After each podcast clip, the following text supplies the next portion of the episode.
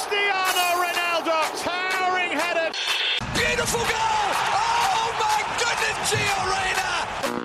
Leo Messi steps up. Messi! He's still going, and Salah for Liverpool. سلام سلام شما دارید به اپیزود دهم از فصل پنجم پادکست رادیو آفساید گوش می‌کنید پادکستی که هفتگی به بررسی متن و هواشی فوتبال اروپا می‌پردازه. و همینطور تلاش می‌کنه گهگاه پوششی بر فوتبال ملی ایران هم داشته باشه. تو این اپیزود دو بخش آلمان و ایتالیا رو خواهیم داشت. در هفته آینده و قبل از شروع بازی های باشگاهی اپیزود مربوط به انگلیس و اسپانیا رو هم منتشر خواهیم کرد. توصیه می‌کنم حتما سری به کانال یوتیوب رادیو آفساید بزنین و مصاحبه ما با ملیکا محمدی ستاره تیم ملی فوتبال زنان ایران رو تماشا کنید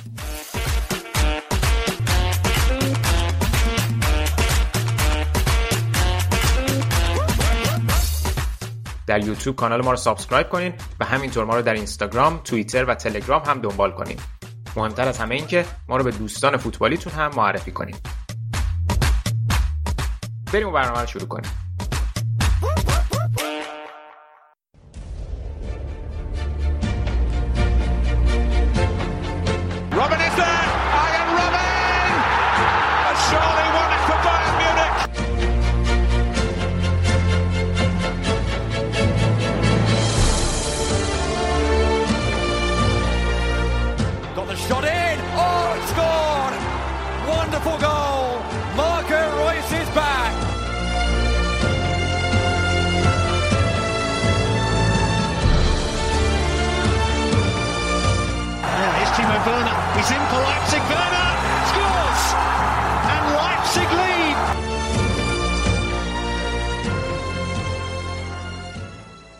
سلام سلام. امیدوارم که حال همگیتون خوب باشه و از آخرین هفته فوتبال قبل از اینترنشنال بریک لذت برده باشید.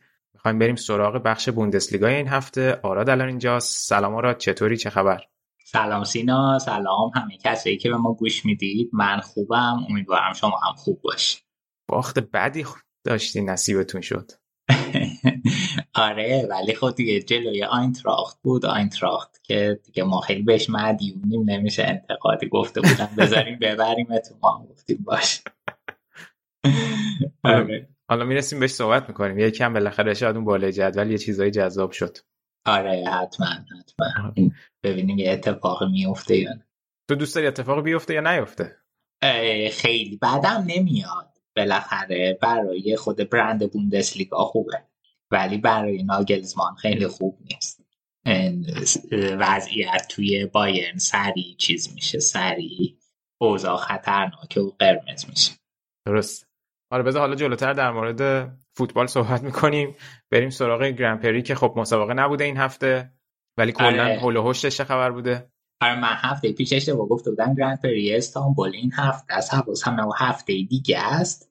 ولی یه اتفاق خیلی خیلی مهم داشتیم و اونم این که مشخص شد که قطر 19 تا 21 نوامبر قراره که میزبان یک گرند پری باشه و در کنار حالا گرند پری عربستان و ابوظبی که توی همون حدوده و مشخص شد که طی قرارداد ده ساله از 2023 قطر هر سال قرار عضو تقویم فصل فرمول یک بشه.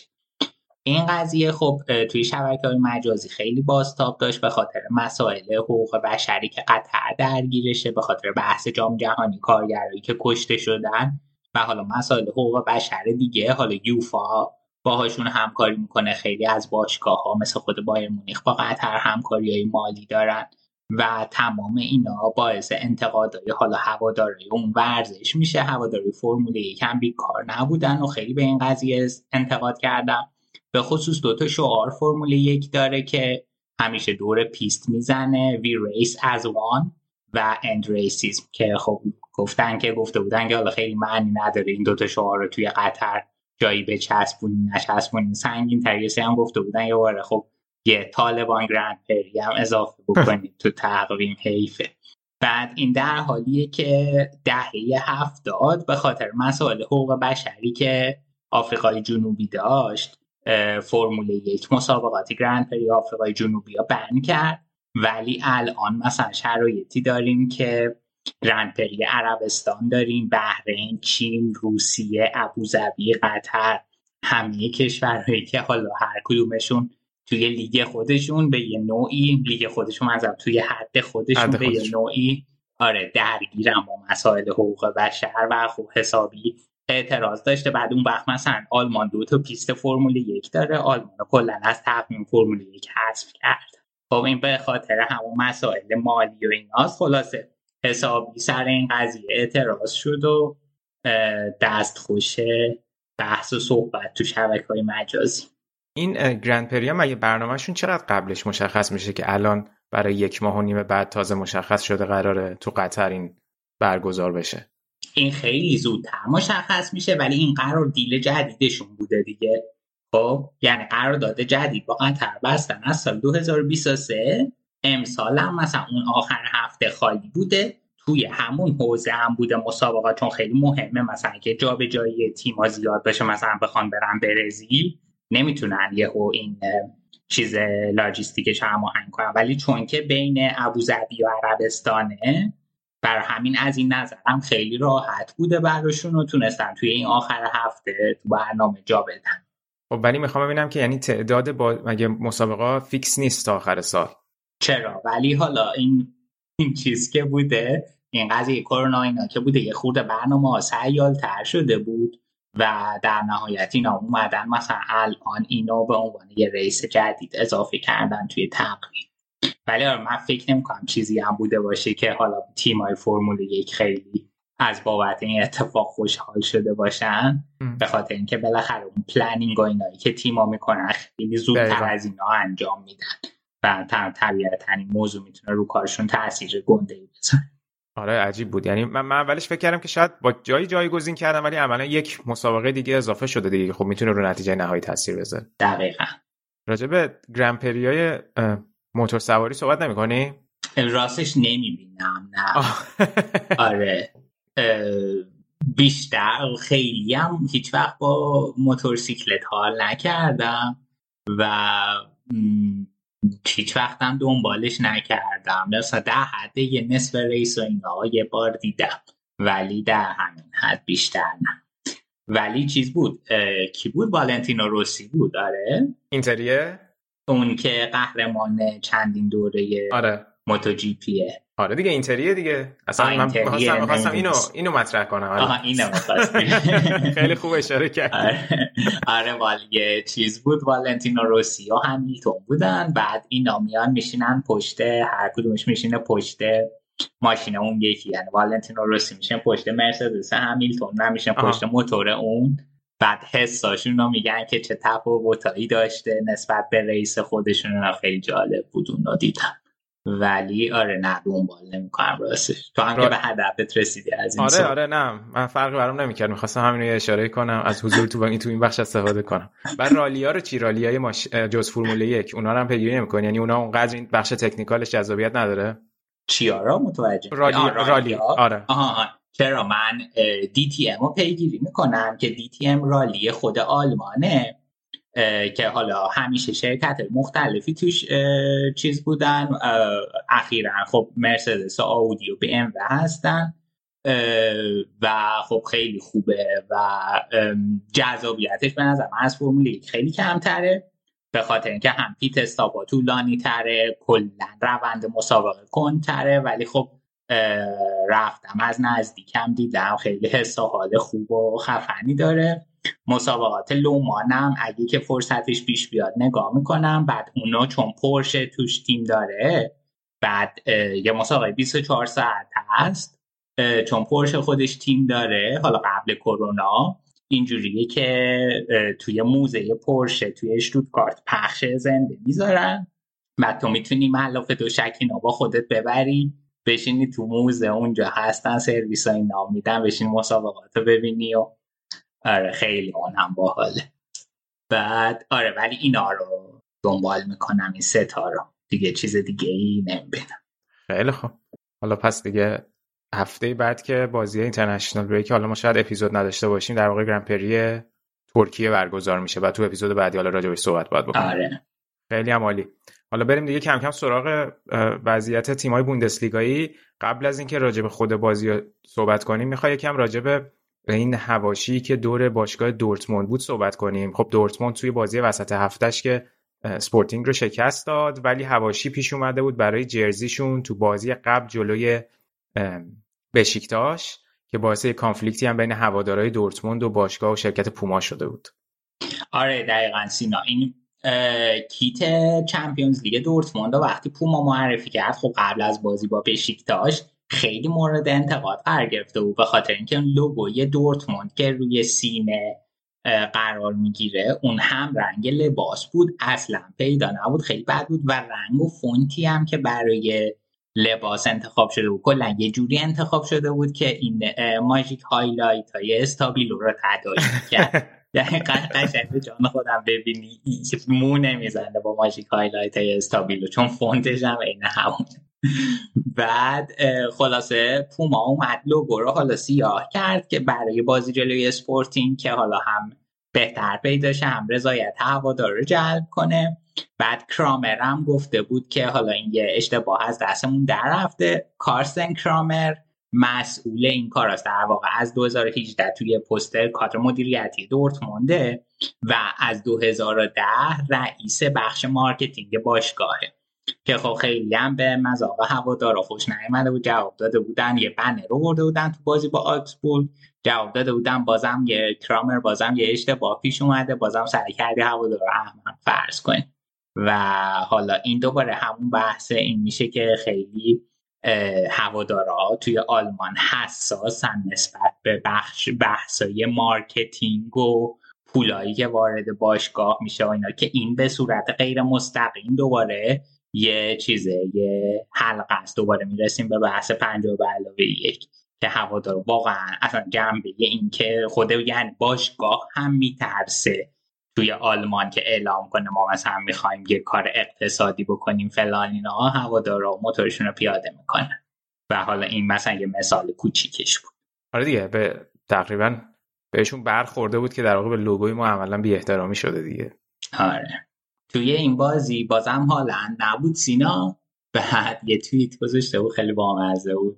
نوشته بود که من مصدومم خیلی زود برمیگردم. یعنی یه دقیقه دیگه برمیگردم. مثلا این فرمتی توی نوشتش استفاده کرده بود که اینجا مثلا فرض کن یارو میره سیگار بکشه بیاد میگه که من الان سیگار رو بکشم برمیگردم با, با این چیز. ولی من خیلی حال کردم بخاطر اینکه حالا بالاخره با همین سطح آلمانی که داره سعی کرده و اینا بنویسه و یعنی احترام به هوادارا و خیلی این توی آلمان خیلی بحثیه که ارزشمنده و هوادارا و بعدش باشگاه خیلی به این موضوع اهمیت میدن و اون بعد از اون قضایی صحبت های واتس که در مورد سانچو که هفته پیش مطرح کردیم و اینکه ها گفت هالندم هنوز تصمیم بر آیندهش نگرفته یه جورایی یه پاتکی هم به مینو رایولا زده. حالا کارشو برای اینکه بخواد هالندو چیز کنه سخت تر می‌کنه چون قشنگ اومدن بررسی کردن. ببین چه استعدادایی تو این چند فصل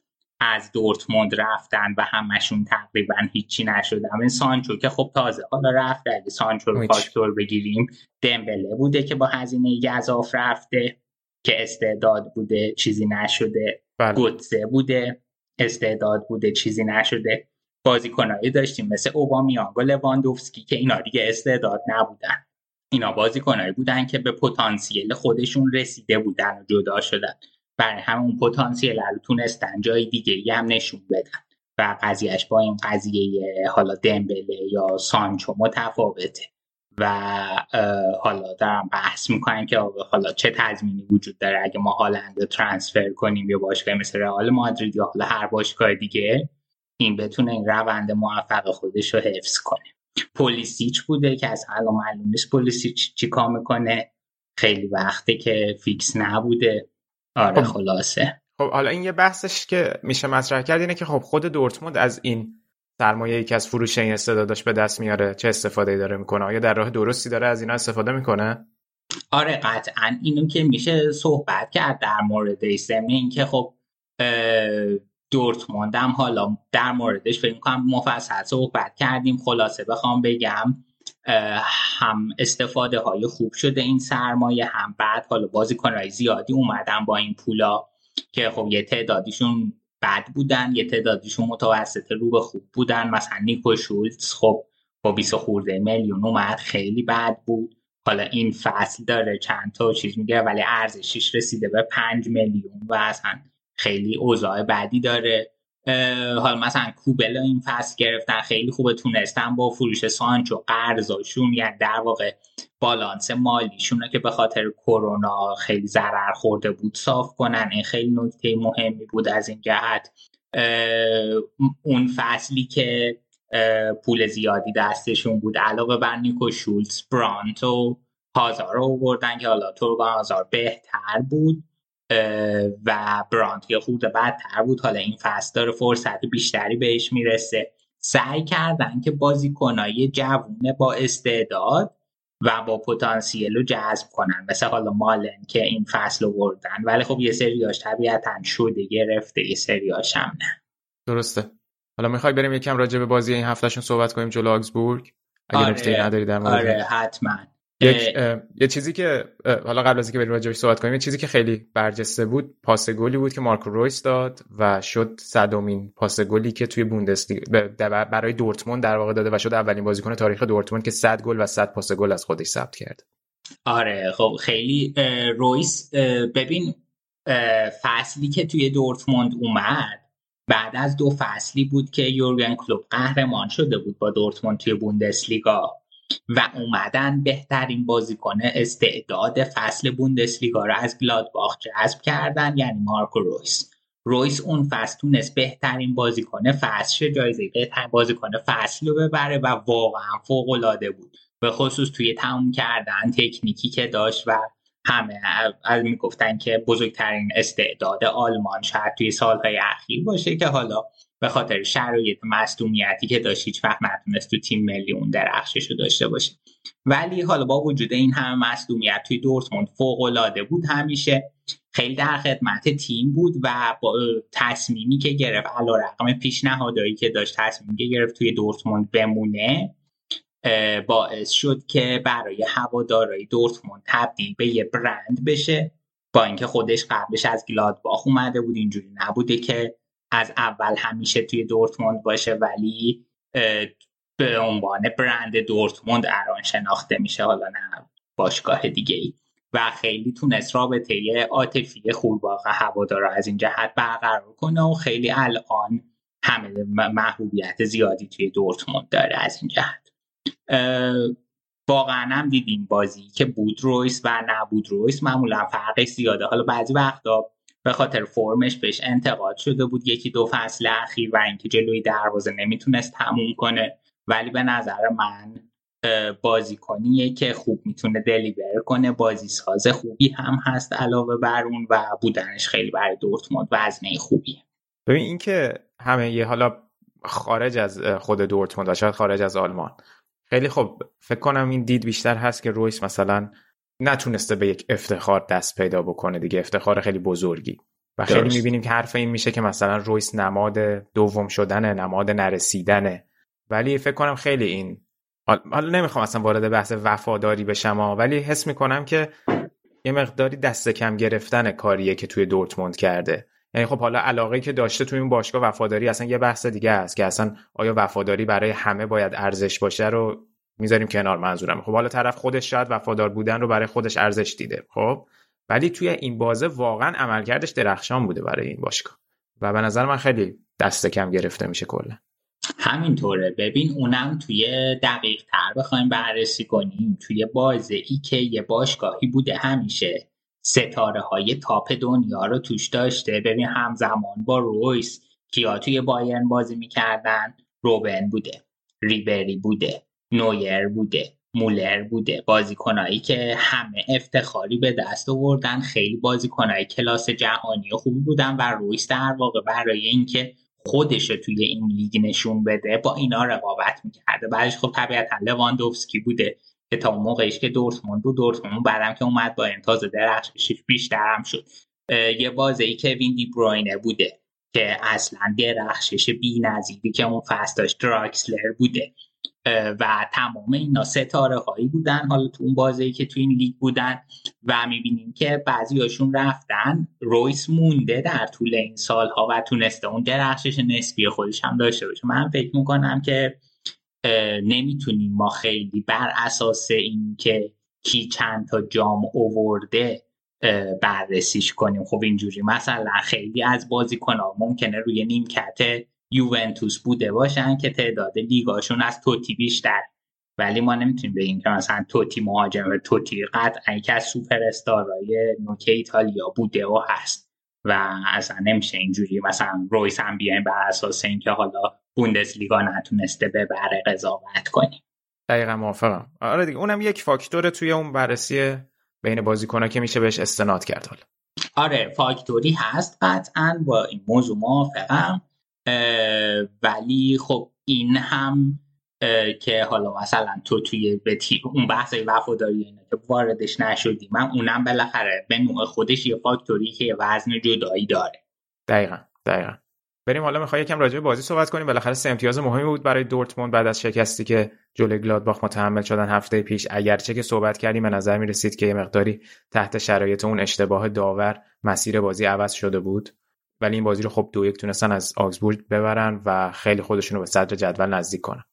آره این قضیه داور گفتی این هم اشاره کنم. سینا که دنیس آیتکینو این هفته برش در نظر گرفته بودن که به جای بوندسلیگا بوندسلیگای دو را قضاوت کنه. داور بازی دورتموند گلادباخ هفته پیش. آره دقیقا مرسی اشاره کردی و در حال به یه نوعی جریمش کرده بودن. و اینم ادامه قضیه هفته قبلمون. داهودم که خب به خاطر اخراجی که شده بود نبود یه خورده اون وسط کار دورتموند سخت کرده بود. خیلی پیش پیش صحبت می‌کرد در مورد اینکه حالا کیا می‌تونه کنار ویتسل بازی بده. ممکن بود آزار رو بذاره ممکن بود برانتو بذاره در نهایت تصمیم گرفت بلینگامو اونجا بذاره و بره در کنار ویتسل دبل پیوت تیم بشه. مالنا نوک بازی داده بود جای هالند و ماریوس ولف رویس و برانتو پشت سر مالن بازی داده بود. ماریوس ولف بعد از یه مدت خیلی زیادی تونست فیکس بازی کنه. اونم خیلی بحثش بود که این فصل دورتموند رو به ترک کنه که حال نتونست و در نهایت موند و حالا تو این بازی بهش فیکس نوبت رسید. نکته ای که در مورد دورتموند خیلی مهمه بگم. ما هفته پیش هم در مورد صحبت کردیم. دورتموند لازم داره بعضی بازی رو کثیف ببره. قرار نیست همیشه تو بهترین بازی تو ارائه کنی مهم اینه که سه امتیاز بگیری.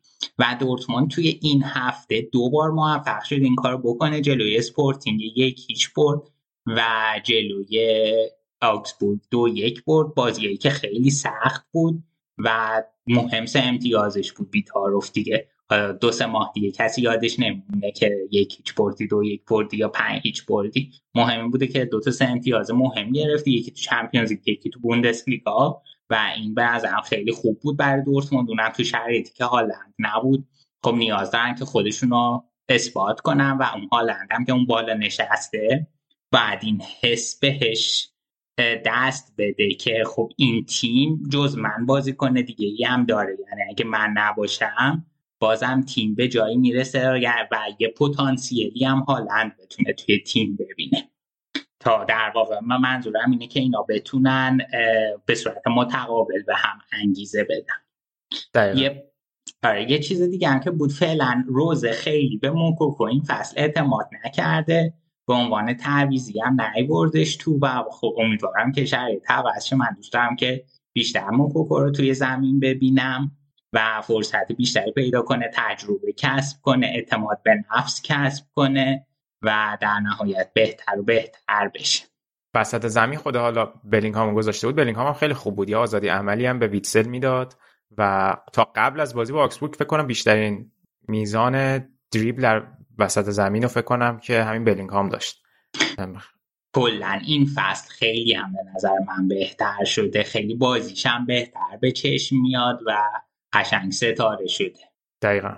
دقیقا. حالا باید ببینیم که این فرمشون رو می‌تونن حفظ بکنن. یعنی ببین اینکه کلا میگی که باید کثیف ببرن این واسه روزاییه که بازی پیچیده میشه دیگه. وگرنه اگه بخوام با این روند همیشه پیش برن بالاخره در ادامه فصل می‌تونه به مشکل بخوره. ولی مهم اینه که حالا اگر این مشکل الان خب ته تهش درسته که حالا نبود و مالن هم خدایی این فصل خوب بوده دیگه. یعنی جلو اسپورتینگ هم مالن بود که گل زد دیگه برای دورتموند. آره دیگه اصلا بازی با اسپورتینگ بهترین بازیکن زمین شد.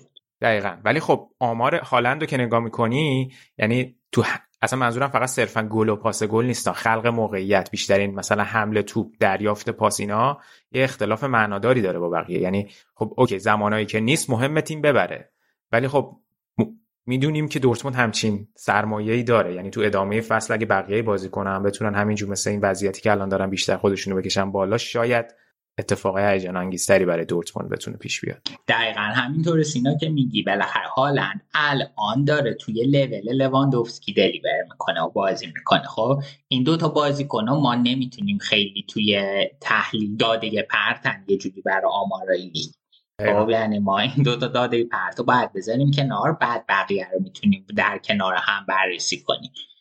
و خب, خب طبیعتا وقتی که هالند باشه خیلی تاثیر خودش داره و هم از نظر منتالیتی که داره خیلی شبیه کریستیانوه و هم از نظر توانایی گل کردنی که داره و می‌تونه خیلی گلای زیادی بزنه. آره این قطعا هست چیزی که میگی موافقم. آره دقیقا. حالا حرف لوندوفسکی شد و اینکه دورتموند هم به یک امتیازی بایرن رسید. اگه می‌خوای و حرفی راجع به دورتموند نداری بریم سراغ بازی بایرن آینتراخت که توی مونیخ برگزار شد و آینتراخت تونست دو یک بایرن رو شکست بده. تو روزی که تراپ هم خیلی درخشان بود برای آینتراخت و ناگلزمان اولین شکستش رو تو بازی رسمی متحمل شد. آره. ببین ما که کلا خیلی از آینتراخت خاطرات خوبی داریم. اون پنج یکی که کوواچ جان زحمت کشید با آینتراخت باخت و واقعا چیز بود دیگه. نقطه عطفی در تاریخ بایرن حتی میشه گفت شد. یا با نه خب با واقعا که مثلا 6 تا جام بگیری. تاریخیه دیگه اصلا. دو تا تیم در تاریخ این کار کردن. بر همین واقعا یه نقطه عطف تاریخی بود. و آره واقعا خیلی عجیب بود. البته اونا باید کردیتش یه خوردن به بواتنگ بدیم که دقیقه 9 اخراج شد. بازی 5 1 آره 5 1 ولی خب به هر حال محصول مشترک ما از همه دستن در کاران تشکر می‌کنیم. یه چیزم تو شبکه مجازی شد. آخرین باری که بایرن توی مونیخ باخته بود به فرانکفورت قهرمان چمپیونز لیگ شده بود 2001 که والنسیا رو زدن تو فینال. درسته. آره خلاصه از این چیزایی به درد نخور که هوادارا علیه خوشحال میشن باش. اون بازی 5 فرانکفورت بود. اون فرانکفورت آه من فکر اونم توی مونیخ بود نه نه نه اون توی فرانکفورت بود آره خلاصه یه روند خیلی خفنه سی بازی بدون شکستن با داشت پاره شد و این وضعیت خوب ناگلزمان هم که حالا ده بازی اولش نه تا برد داشت در واقع این نه تا بردی که داشت رکورد نمی‌دونم گواردیولا و هنکس و هانسی فلیکو همه اینا رو بهبود داده بود هیچ نتونسته بود همچین عمل کردی تو ده بازی اولش داشته باشه و خب حالا باخت باخت خیلی بدی نبود. به نظر من توی مقاطع فصل باخت خیلی کمک کننده است. همون جوری که فلیکم با دوتا باخت شروع کرد توی چند تا بازی اولش. بالاخره کمک میشه که تیم خودش رو پیدا کنه و حالا تو بازی های مهمتر تو مقطع حساس فصل بتونن بهتر کار کنن. تراپ گفتی؟ بذار من یکم در مورد تراپ صحبت کنم. ده تا save داشت که اصلا فضایی بود فوق العاده و save ایی که یعنی توپای ساده ای نبودن. توپایی که گرفت درست حساب حداقل چند تاش خیلی درست حساب چند روز پیشم لیست مانشافت در اومده بود که هانسی فلیک و ترشتگن رو دعوت کرده.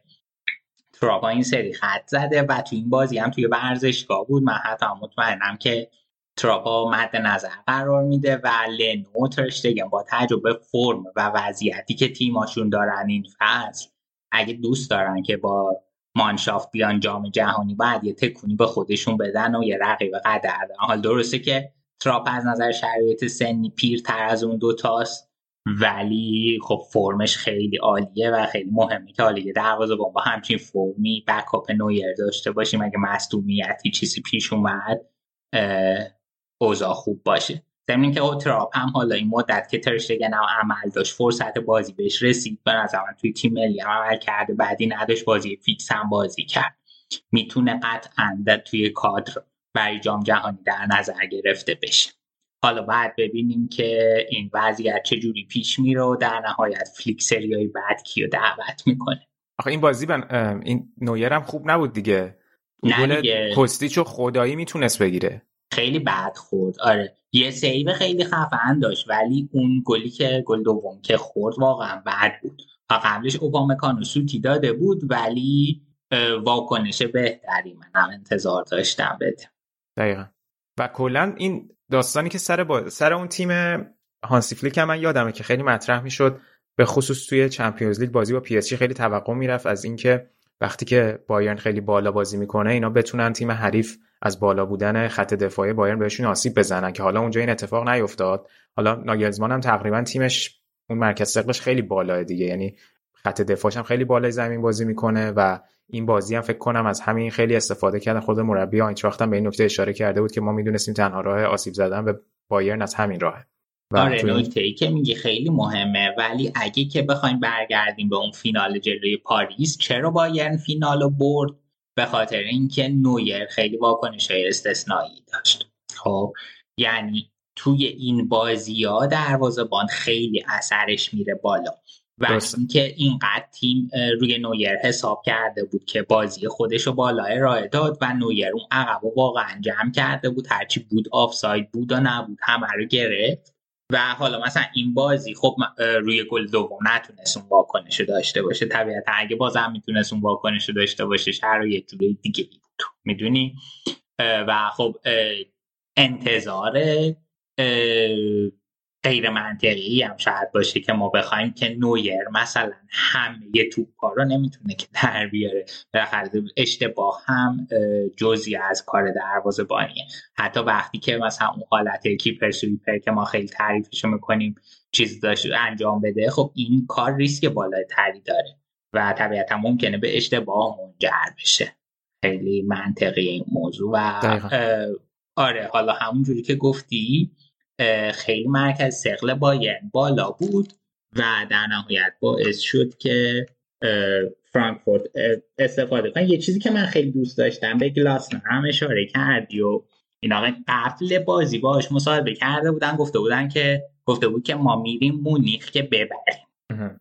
و این منتالیتی وقتی تو بتونی به تیمت بدی تیم با همچین اعتماد به نفسی میاد مونیخ و خب این خیلی مهمه. اینا من خیلی خوشم آمد ضمن اینکه بعد از هم یه شیش تا یک کرده بود آینتراخ تونست اولین بازی این فصلش رو زیر نظر گلاسنر ببره و خیلی خوب بود از این جهت برای وضعیت روحیشون دقیقا.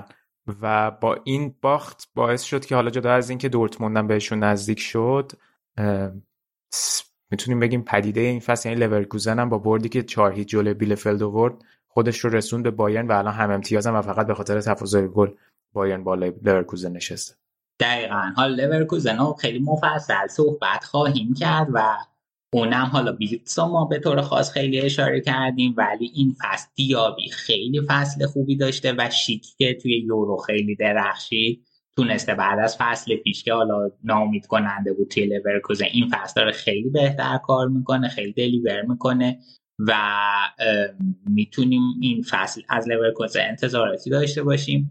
ضمن اینکه حالا دو فصل ببین دو فصل اینا تیم کادر خوبی بستن. ما از همون موقعی که با سدریک پیک مصاحبه کردیم اینا کادر خیلی خوبی داشتن و بعد در نهایت نتونستن توی رقابت برای کورس چمپیونز لیگ سهمیه رو بگیرن.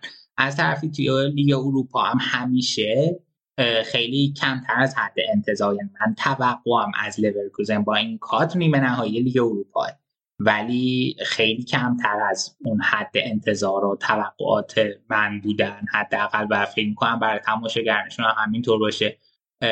همونجوری که قبلا گفتیم لورکوزن یک جام می‌خواد. اصلا مهم نیست د اف ب پوکال باشه یا حالا لیگ اروپا باشه. این جام خیلی به شرایط تیم و استعدادایی که توی تیم خوشحال بشن اینا خیلی کمک خواهد کرد.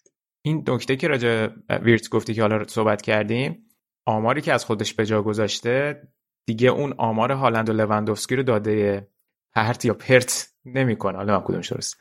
در واقع الان اونم بعد از هالند که 10 تا تاثیر روی گل داشته ویرتس هم چهار تا گل زده پنج تا پاس گل داشته که خیلی آمار فوق العاده دیگه برای این بازیکن و الان تقریبا توی هر 41 دقیقه روی یک گل تاثیر داشته. اتفاقا دیدم که یکی از این یکی از این کسایی که توی توییتر فکر کنم برای اپتا کار می‌کنه نه برای استاتس برای نه نه برای فکر کنم استاتس به کار می‌کنه. یه مصاحبه کرده بود با مدیر ورزشی لورکوزن که گفته بود که برنامهتون برای ویرتس چیه؟ چون قاعدتا کلی الان براش پیشنهاد و اینا میاد که خیلی به نسبت دست بالا صحبت کرده بود که فعلا با ما تا 2026 قرارداد داره و ما خیلی 2026 دیگه فکر کنم. آره آره. و خیلی ما روی می‌خوایم پیشرفتش کار بکنیم. اونقدر فکر نمی کنم که عجله داشتن برای اینکه بخوان الان بفروشنش. احتمالا بتونن بیشتر و بیشتر روش کار بکنن. شاید مثل کای هاورت خب بتونن یه سود خیلی خوبی بعدا روش بکنن و از اون طرف از حضورش هم فعلا استفاده بکنن دیگه چون فعلا بهش نیازم دارن.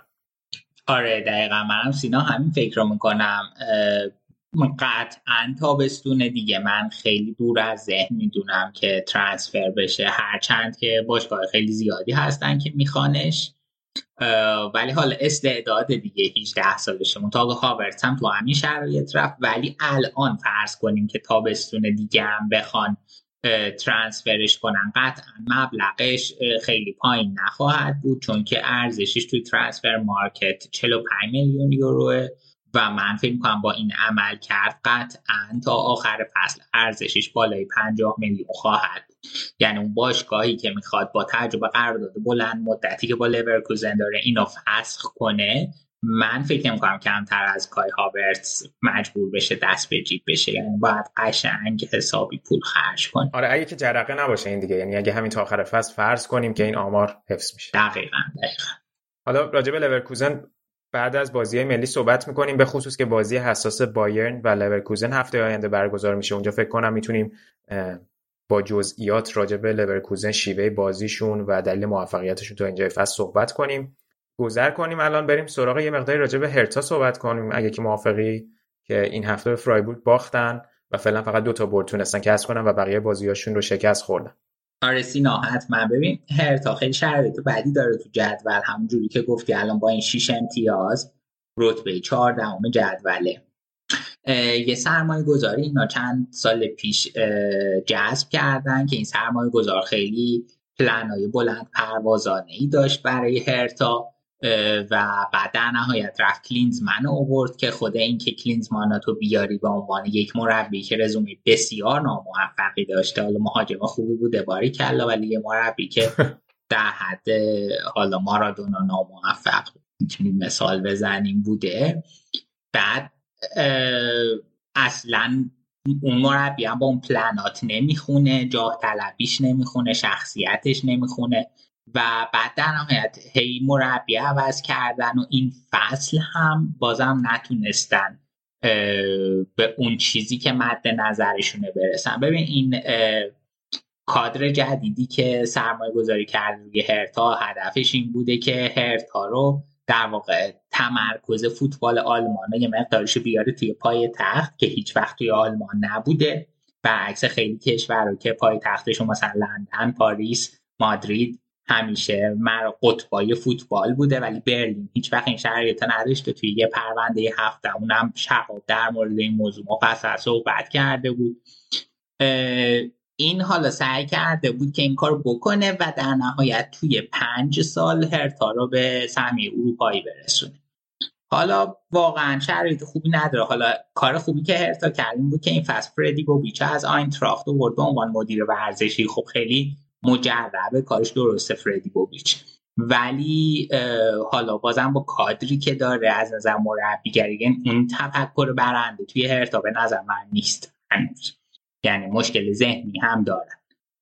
حالا بوبیچ در مورد اینکه خیلی صحبت میشه که حالا پال داردا یا عوض کنن مربی جدید بیارن فلان اینا. فردی بوبیچ گفته او که حس خوبی به پال داردایی داره و فعلا قصد نداره عوضش کنه. حالا داردایی هم فصل پیش تیم در شرایط سقوط بود اووردنش نجات داد.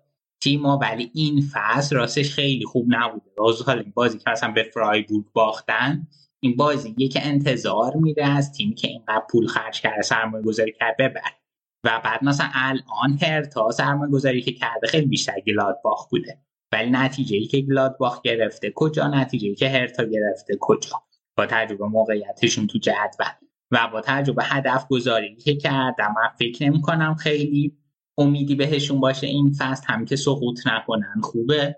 و اگر هم بخواد مربی الان عوض شه که واقعا اشتباه اندر اشتباهه. چون که تو می‌تونستی تابستون مربی عوض کنی و حالا فرصت بهش بدی تیمو ببنده.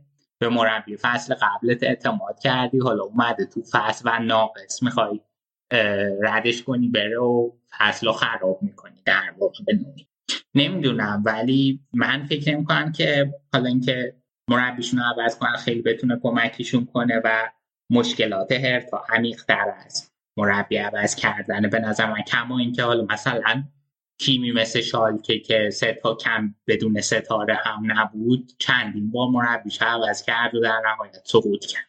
هامبورگ هم شرایط مشابهی داشت. حالا یعنی منظورت اینه که فکر می‌کنی که احتمال سقوط کردنشون هست این فصل؟ از نظر من می‌تونن یکی از گزینه های سقوط باشن با این فرم.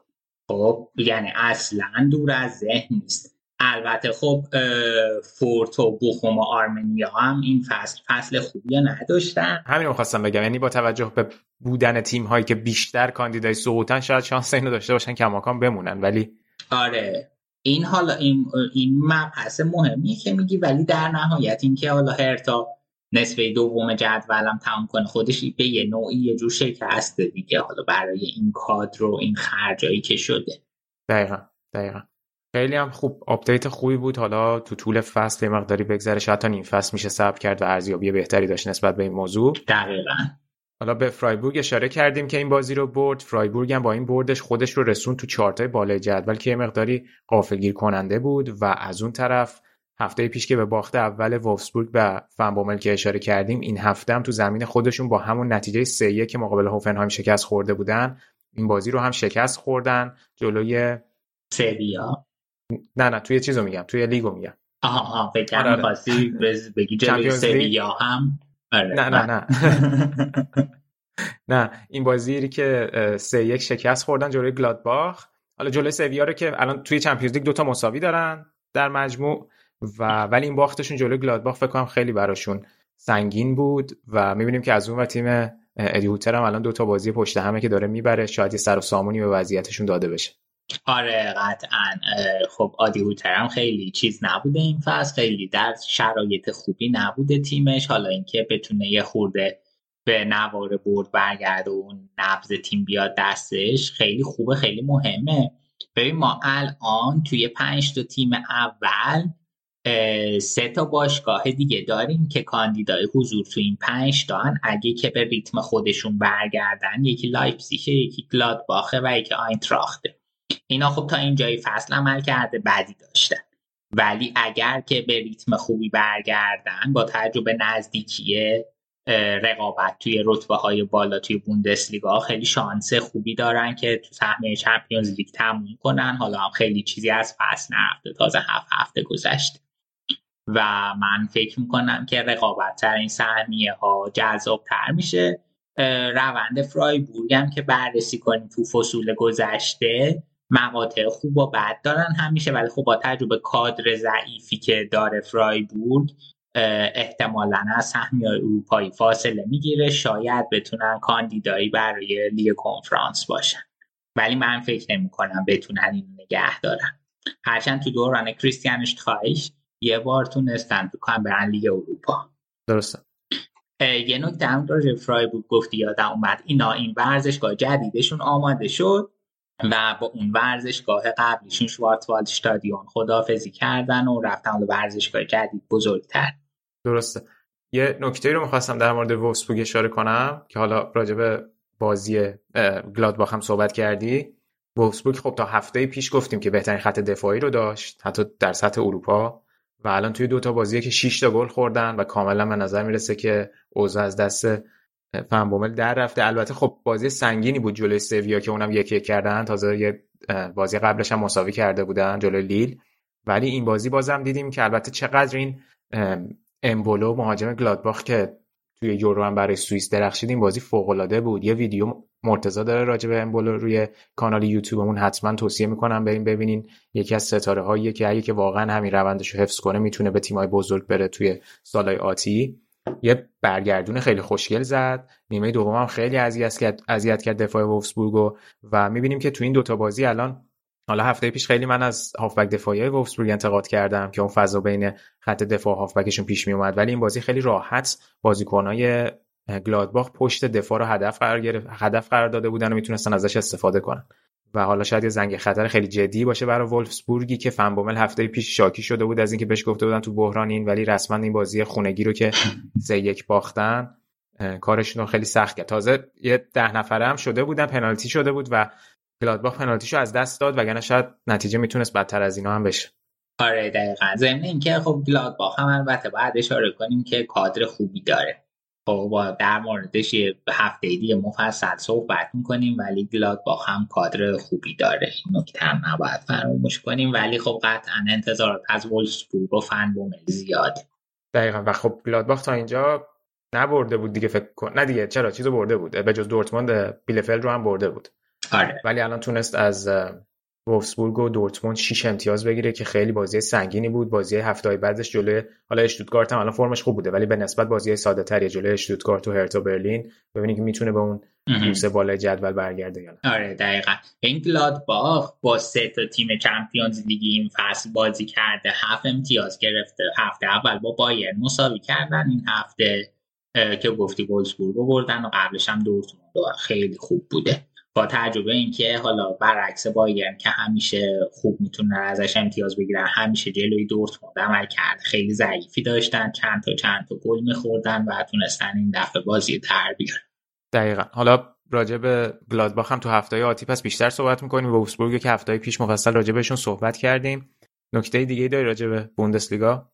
نه سینا جون نکته دیگه ندارم. خیلی خلاصه. نتایج بهش اشاره بکنم. که هرتا دو یک به فرایبورگ باخت این هفته که در موردش صحبت کردیم شتوتگارت تونسته یک هوفنهایم رو ببره تا هوفنهایم اون روند سینوسی خودش رو داشته باشه. هوینس کلن تونسته یک گرویتر فورت رو ببره و لایپسیش سه هیچ بوخوم رو برد. بازی که یه خورده برای لایپسیش گره خورده بود تا نیم ساعت آخر بازی ولی تونستن گره رو باز کنن و یه بازی سه امتیاز مهم بگیرن تا از شرایط بحرانی دور شن ماینتس هم که خیلی خوب شروع کرده بود و دفاع خیلی خفنی داشت تونست جلوی یونیون برلین ببازه. یونیون برلین. حالا تو لیگ کنفرانس هم یه بازی خیلی خوب داشتن یه برد خیلی خوب کسب کردن. اینجا تونستن ماینتس رو توی ماینتس ببرن و سه امتیاز مهم بگیرن تا شاید بتونن حالا فصل دیگه هم تو همین لیگ کنفرانس حاضر باشن. و اون وسط چیز هم لورکوزن خیلی در مورد فرم خوبش اینا حرف زدیم تونستن سلتیک و چهار هیچ ببرن توی لیگ اروپا که اون هم خیلی نتیجه خوبی. ماینز حالا همون نون خط دفاعیش هم می‌خورد دیگه تا اینجا رسیده بود. وگرنه که توی آمار گلزنیش آمارش خیلی بده. یعنی با تیمای 15 پایین تعداد گلزنیاش برابری می‌کنه. ولی خب الان از لحاظ خط دفاعی فرایبورگ و ماینسن که بهترین با 5 تا گل خورده. آره دقیقا. حالا نگاه کنی تو اون تیمای بالای جدول خیلی تعداد گلای خورده. دورتموند هم جالبه. آره دقیقا. 13 تا گل خوردن توی هفت بازی. و تیمایی که دیگه مثلا بعد تیمی که دیگه 13 تا خورده ایش تو کارته که 12 جدول. خیلی جالبه از این نظر. بسیارم عالی. یه اشاره من فقط بکنم به بوندسلیگای دو سه که هم فریدون زندی هست هم امیر شاپورزاده هست. توی بوندسلیگای دو فریدون زندی خب تو کادر تیم دینامو درستنه که الان یعنی در واقع امسال از بوندسلیگای سه صعود کردن به بوندسلیگای دو. این هفته با تیم صدرنشین سمپاولی بازی داشتن که سه هیچ شکست خوردن. الان دینامو 11 جدوله. و سمپاولی با 19 امتیاز صدر جدول بوندسلیگای دو تو بوندسلیگای سه هم که امیر شاپورزاده مدیر ورزشی تیم آسنابروکه اونا هم هفتم جدولن و حالا باید ببینیم که چه اتفاقی میفته حالا پست مدیر ورزشی شاید در نت... به خصوص که اول این فصل شده اونقدر شاید در نتایج تو طول فصل تاثیرش رو نشدید. ولی خب سابقه بازیکنایی مثل رسوندن بازیکنای مثل کالایتزیچ رو به سطح اول فوتبال توی از طریق اشتوتگارت داشته همیشه پورزاده حالا باید ببینیم که توی اوزنابروک چه کار می‌تونه. آره حتما. مرسی از update ی که دادی و نکاتی که اشاره کردی. نکات مهمی بود و فقط چیز بوندسلیگای سه نداریم. لیگای سه لیگای سه. آره بسیار نکته قشنگی. بدون بوندس آها آها. دو رو داریم. اون سومی دیگه لیگای سه. آره لیگای سه. بسیار عالی. اینم درس امروزمون که امشب با حماقت کمتری می‌خوره. دم شما گرم. بریم یه استراحت کوتاه بکنیم تا بخش بعدی برنامه برگردیم پیشت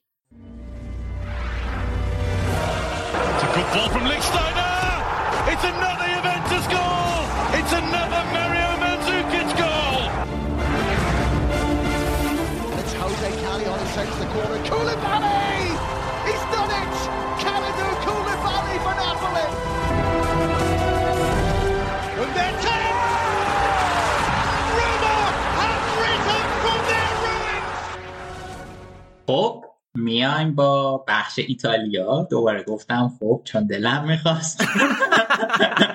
اومدم تذکر بدم بگم که آره. ضبط قطع کنی. از توی چشمات خوندم. توجه نکرد.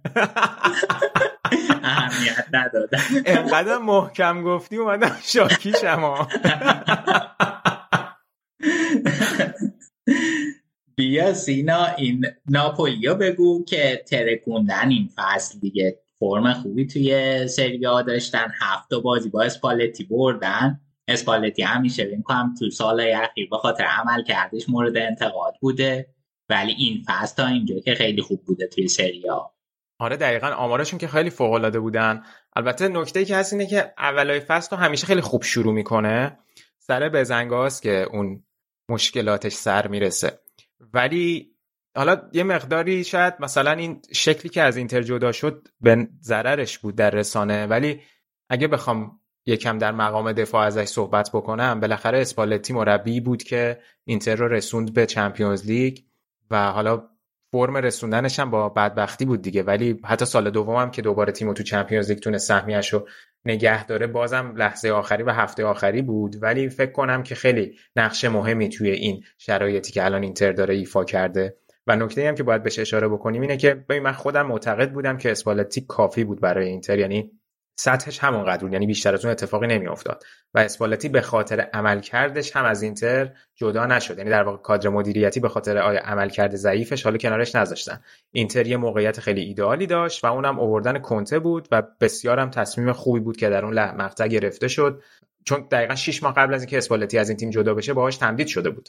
ولی خب واقعا هیچ تیمی نباید شانس گرفتن کنته رو به نظر من از دست بده توی موقعیت و خب جدا شدن اسپالتی هم به همین دلیل بود. که خب دو سالم اینتر حقوق اسپالتی رو داد و بازم با این حال حالا با توجه به مشکلات مالی هم که اینتر داره بازم با این حال فکر کنم ارزشش رو داشت که این اتفاق بیفته. ولی خب اسپالتی مربی بسیار برجسته و فکر می‌کنم بسیار گزینه خوبی هم بوده و از اول فصل هم صحبت کردیم از فصل پیش که بسیار گزینه ایدئالی برای جانشینی گتوزوه و تا اینجای کارم همچین چیزی رو اثبات کرد.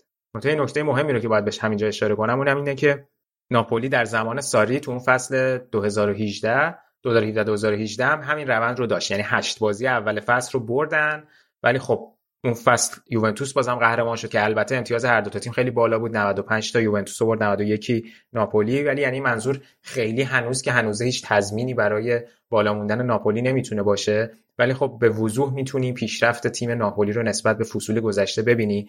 بارها و بارها فکر کنم در این مورد صحبت کردیم که چه زمان چه آنجلوتی و چه زمان گتوزو ناپولی اسکوادی که داشت اسکوادی بود که می‌تونست برای سری آ بجنگه. و نکته خیلی مهمی که اسپالتی اول فصل روش تاکید داشت بود که آقا تیم من حفظ بشه. و تقریبا هم حفظ شدن. یعنی همشون حفظ شدن بازیکنه اصلی.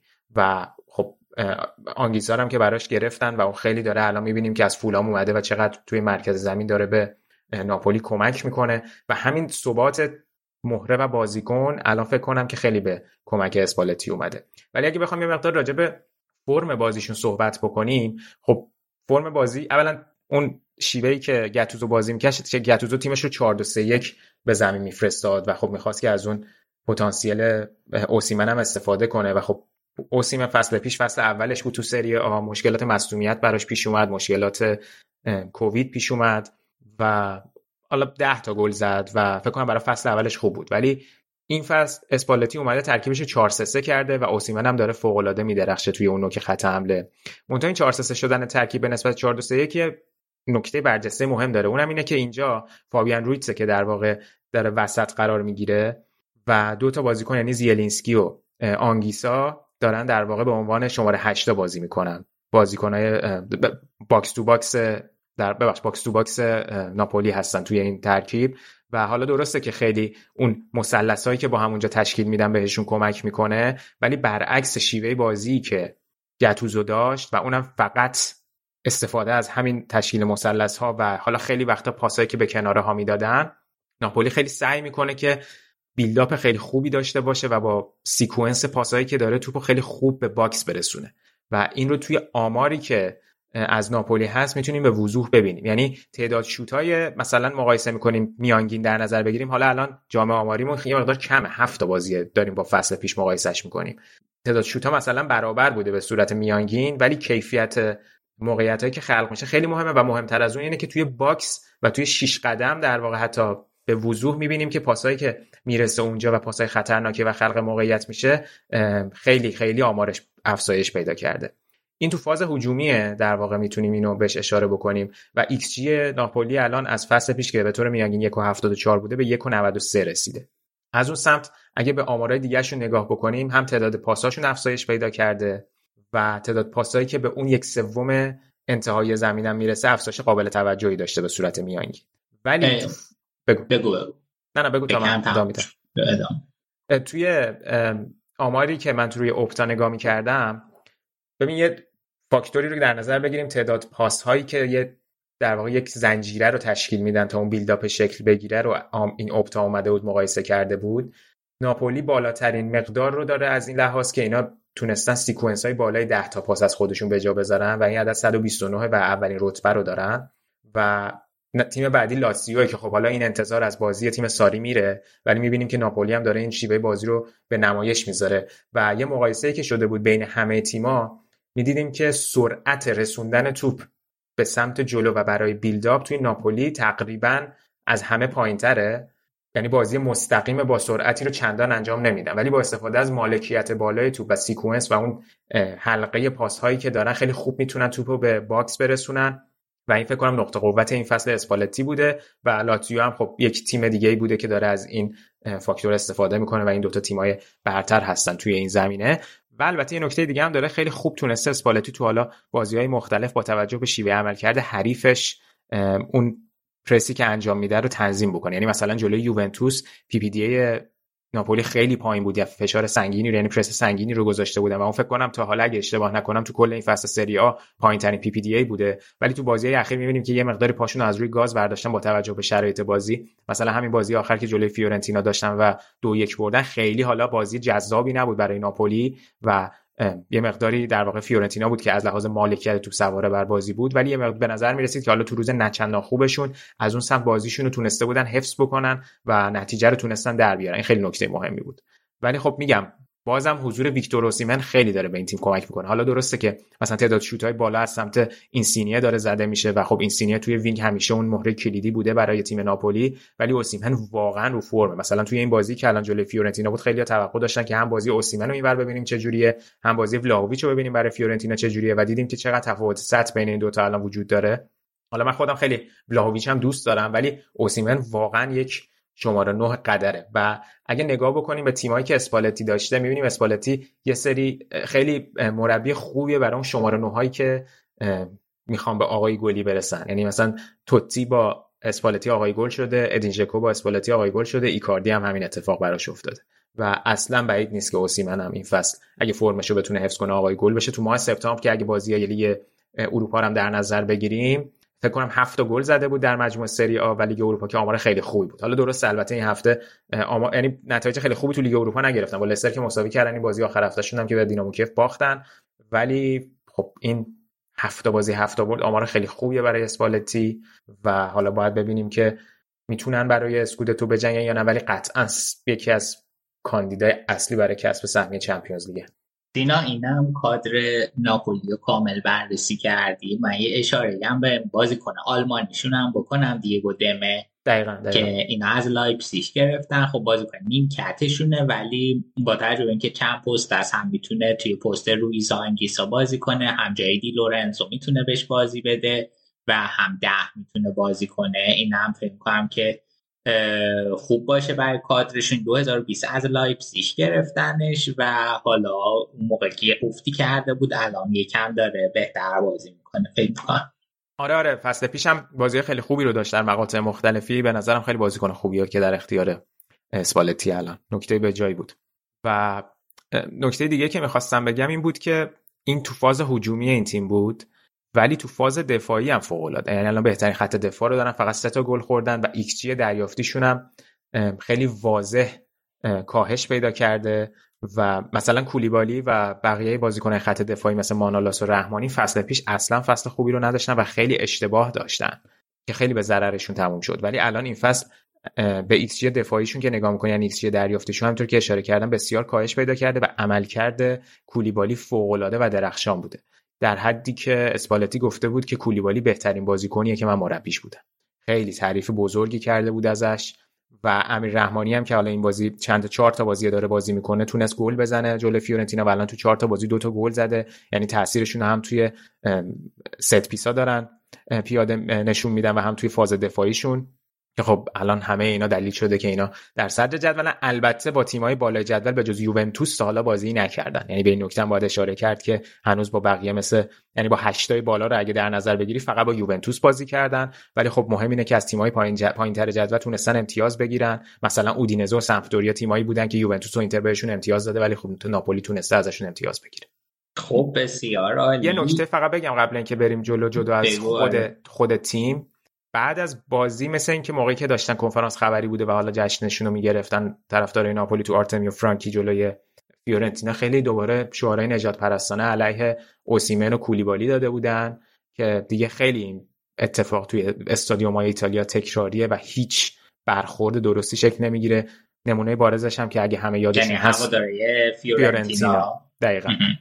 نمونه بارزش هم که همه فکر کنم یادشون هست دو سه سال پیش بود که توی بازی اینتر ناپولی توی سنسی رو هوادارا ضد کولیبالی شعار می‌دادن صدای میمون در می آوردن و اینا در حالی که خود اینتر هم بازیکنایی مثل بازیکنایی یعنی بازیکنایی که بازیکن آفریقایی داشتن و خیلی سر و صدا کرد و برخورد بسیار زشتی بود که حالا هم واکنش خود اوسیمن رو توی شبکه های اجتماعی داشت که نوشته بود واقعا باید به بچه هاتون آموزش بدین برای این شیوه رفتاری که دارن. کولیبالی هم واکنش داده بود و خود باشگاه ناپولی هم خیلی حمایت کرده بود از این دوتا بازیکنش. متاسفانه این اتفاقات تو ایتالیا تکرار تکرار میشه و خیلی نمی‌بینیم که اوضاع رو به بهبود بره و توی اروپا هم دیدیم که گهگاه گهگاه که چه ارز کنم توی شرایط مختلف این اتفاقا داره میفته آره دقیقا. سینا همین جوره تا این بحث تربیتی گفتی به زمان بحث خیلی مهمی. حالی کم از سری دور میشیم. ولی من چند وقت پیش داشتم به همین موضوع فکر می‌کردم که خب اروپا حالا توی دوره قرون وسطا اینا کشورهای خیلی خیلی کوچیک بودن که تحت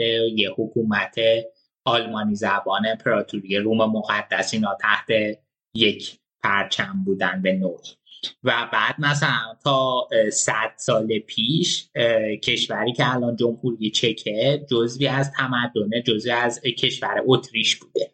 و بعد حالا مثلا الان رفتاری که هر سری ما این داستان با توی پراگ بازیه که توی پراگ این داستان توی بازی اسلاویا پراگ داریم که تو نجات پرستانه می‌کنم مقدارش هم خیلی زیاده.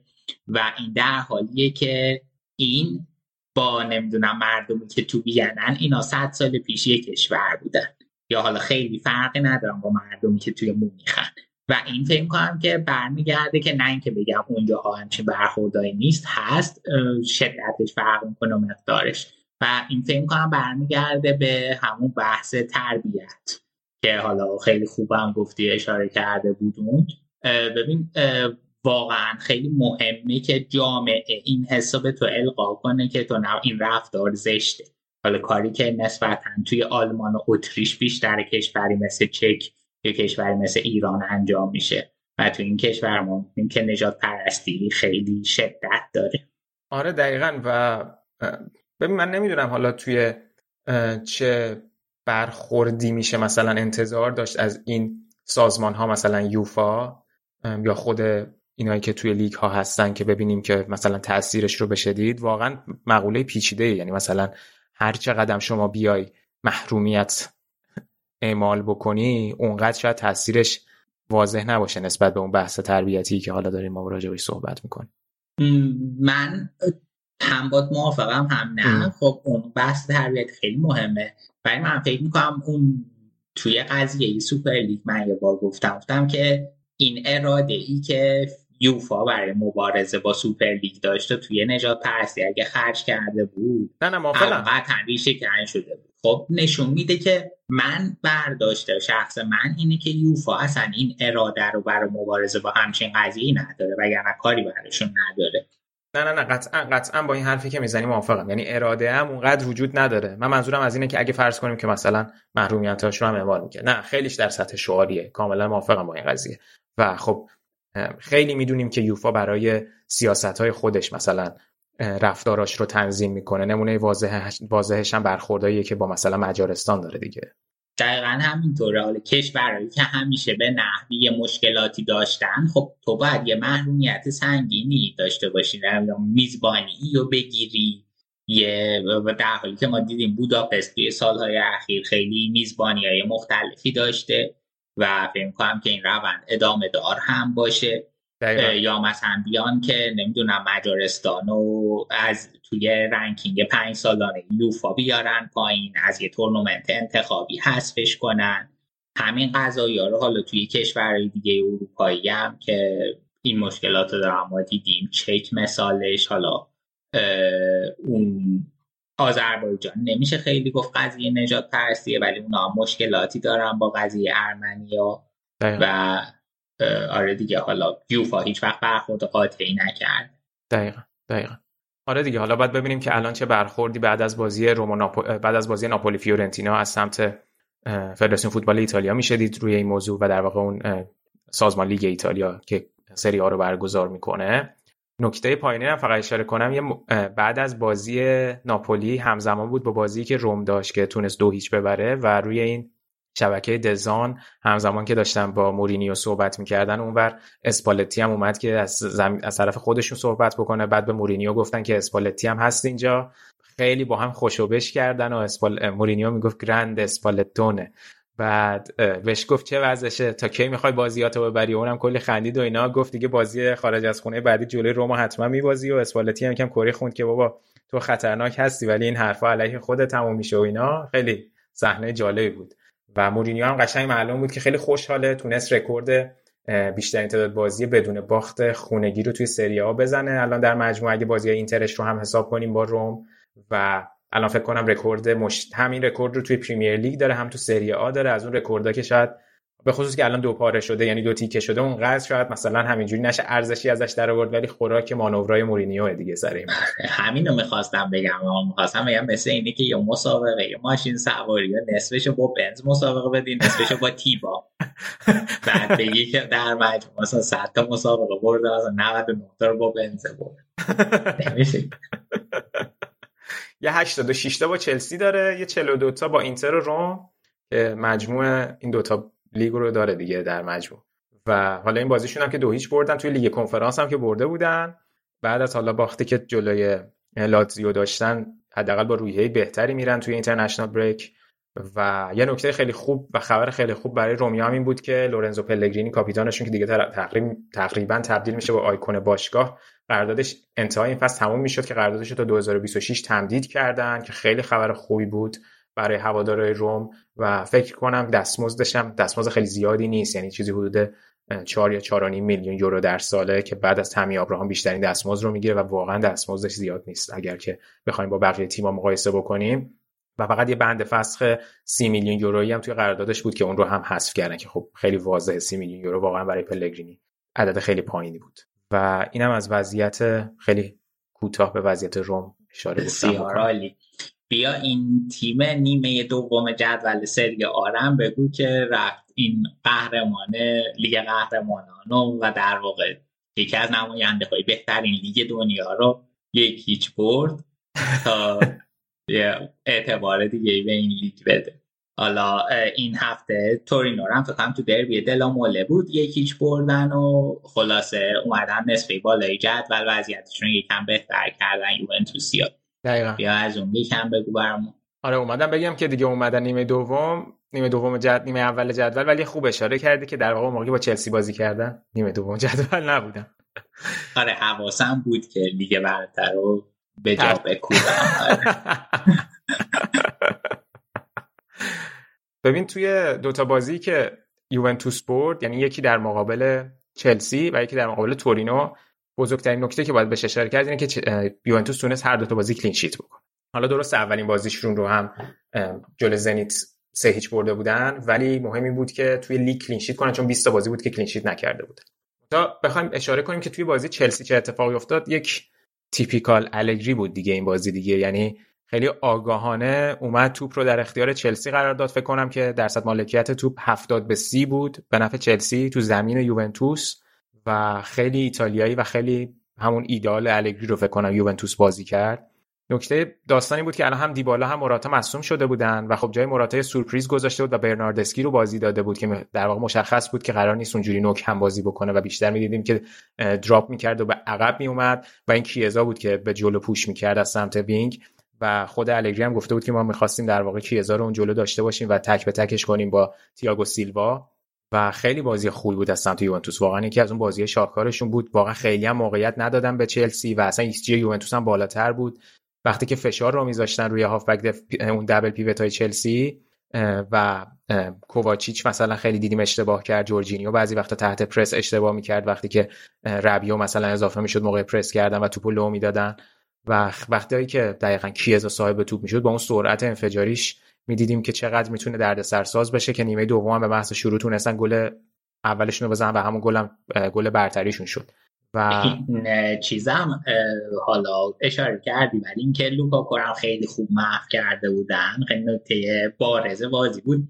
یعنی تحلیل ریو فردیناندو گذاشته بودیم توی توییترمون. و به این قشنگ میاد تحلیل می‌کنه میگه که لوکاکو یکی از نقاط قوتی که داره اینه که دفاع مقابلش رو خیلی سریع می‌تونه جا بذاره.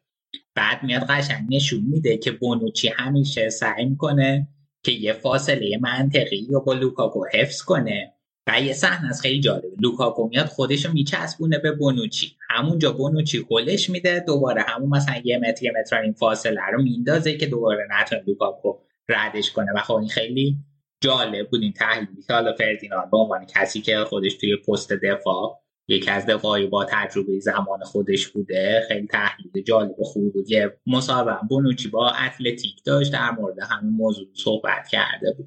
آره دقیقا. خیلی خوب شد که اشاره کردی. آره اونو یکی از بچه ها گذاشته بود که ما هم ریتوییت کردیم توی توییترمون و همزمان دقیقا شده بود با همین تحلیلی که فردیناند داده بود با همون مصاحبه. توی مصاحبه دقیقا گفته بود که خب خیلی تعریف کرده بود بونوچی از لوکاکو.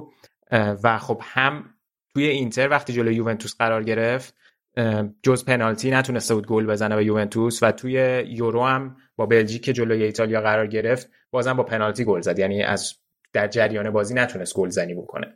و بونوچی هم اشاره کرده بود که شما نباید این امکان رو به لوکاکو بدید که از شما جلو بزنه. یعنی اگه فرار کنه از پشتتون تمومه. و همین که اصلا لوکاکو خوراکشه که شما نزدیک بشین بهش که بخواین درگیر بشین. و دقیقا همینطور که اشاره کردی خیلی خوب تونستن مهارش بکنن. فقط یک صحنه توی نیمه دوم بود که تونستن توی فضا پاس بدن برای لوکاکو و لوکاکو خیلی خوب تونست خودش رو جدا بکنه از بونوچی. یعنی پاسم پاسم پاس خیلی خوبی بود. یعنی مستقیم برای خود لوکاکو نشد تو فضا داده شد پاس و همین نکته خیلی خوبی بود. ولی لوکاکو اونو به آس... یعنی زد به آسمون وگرنه اون تنها موقعیتی بود که فکر کنم که بونوچی و یوونتوس به لوکاکو دادن. یعنی هم خیلی بازی که لوکاکو بونوچی و کیه‌لینی کردن منو یاد یورو انداخت. واقعا مشابه همون بود. به خصوص آخرای بازی هم چند تا تکل فوق العاده داشت بونوچی کیلینی و کیل هی قاطیشو می‌کنم. کیلینی که اصلا با اون شور و حرارتی هم که همزمان با شزنی داشتن معلوم بود که یه مقدار روحیه بهشون برگشته. به خصوص که شزنی هم یه بازی نیمکت نشسته بود. در حالا حالت تنبیهی شاید داشت نسبت به اشتباهاتش. خیلی خبر خوبی بود. و یه جمله گفته بود الگری بعد بازی گفته بود که ما می‌خوایم که این شیوه و این حالت روحی و مایندست دوباره تبدیل به نرم ما بشه.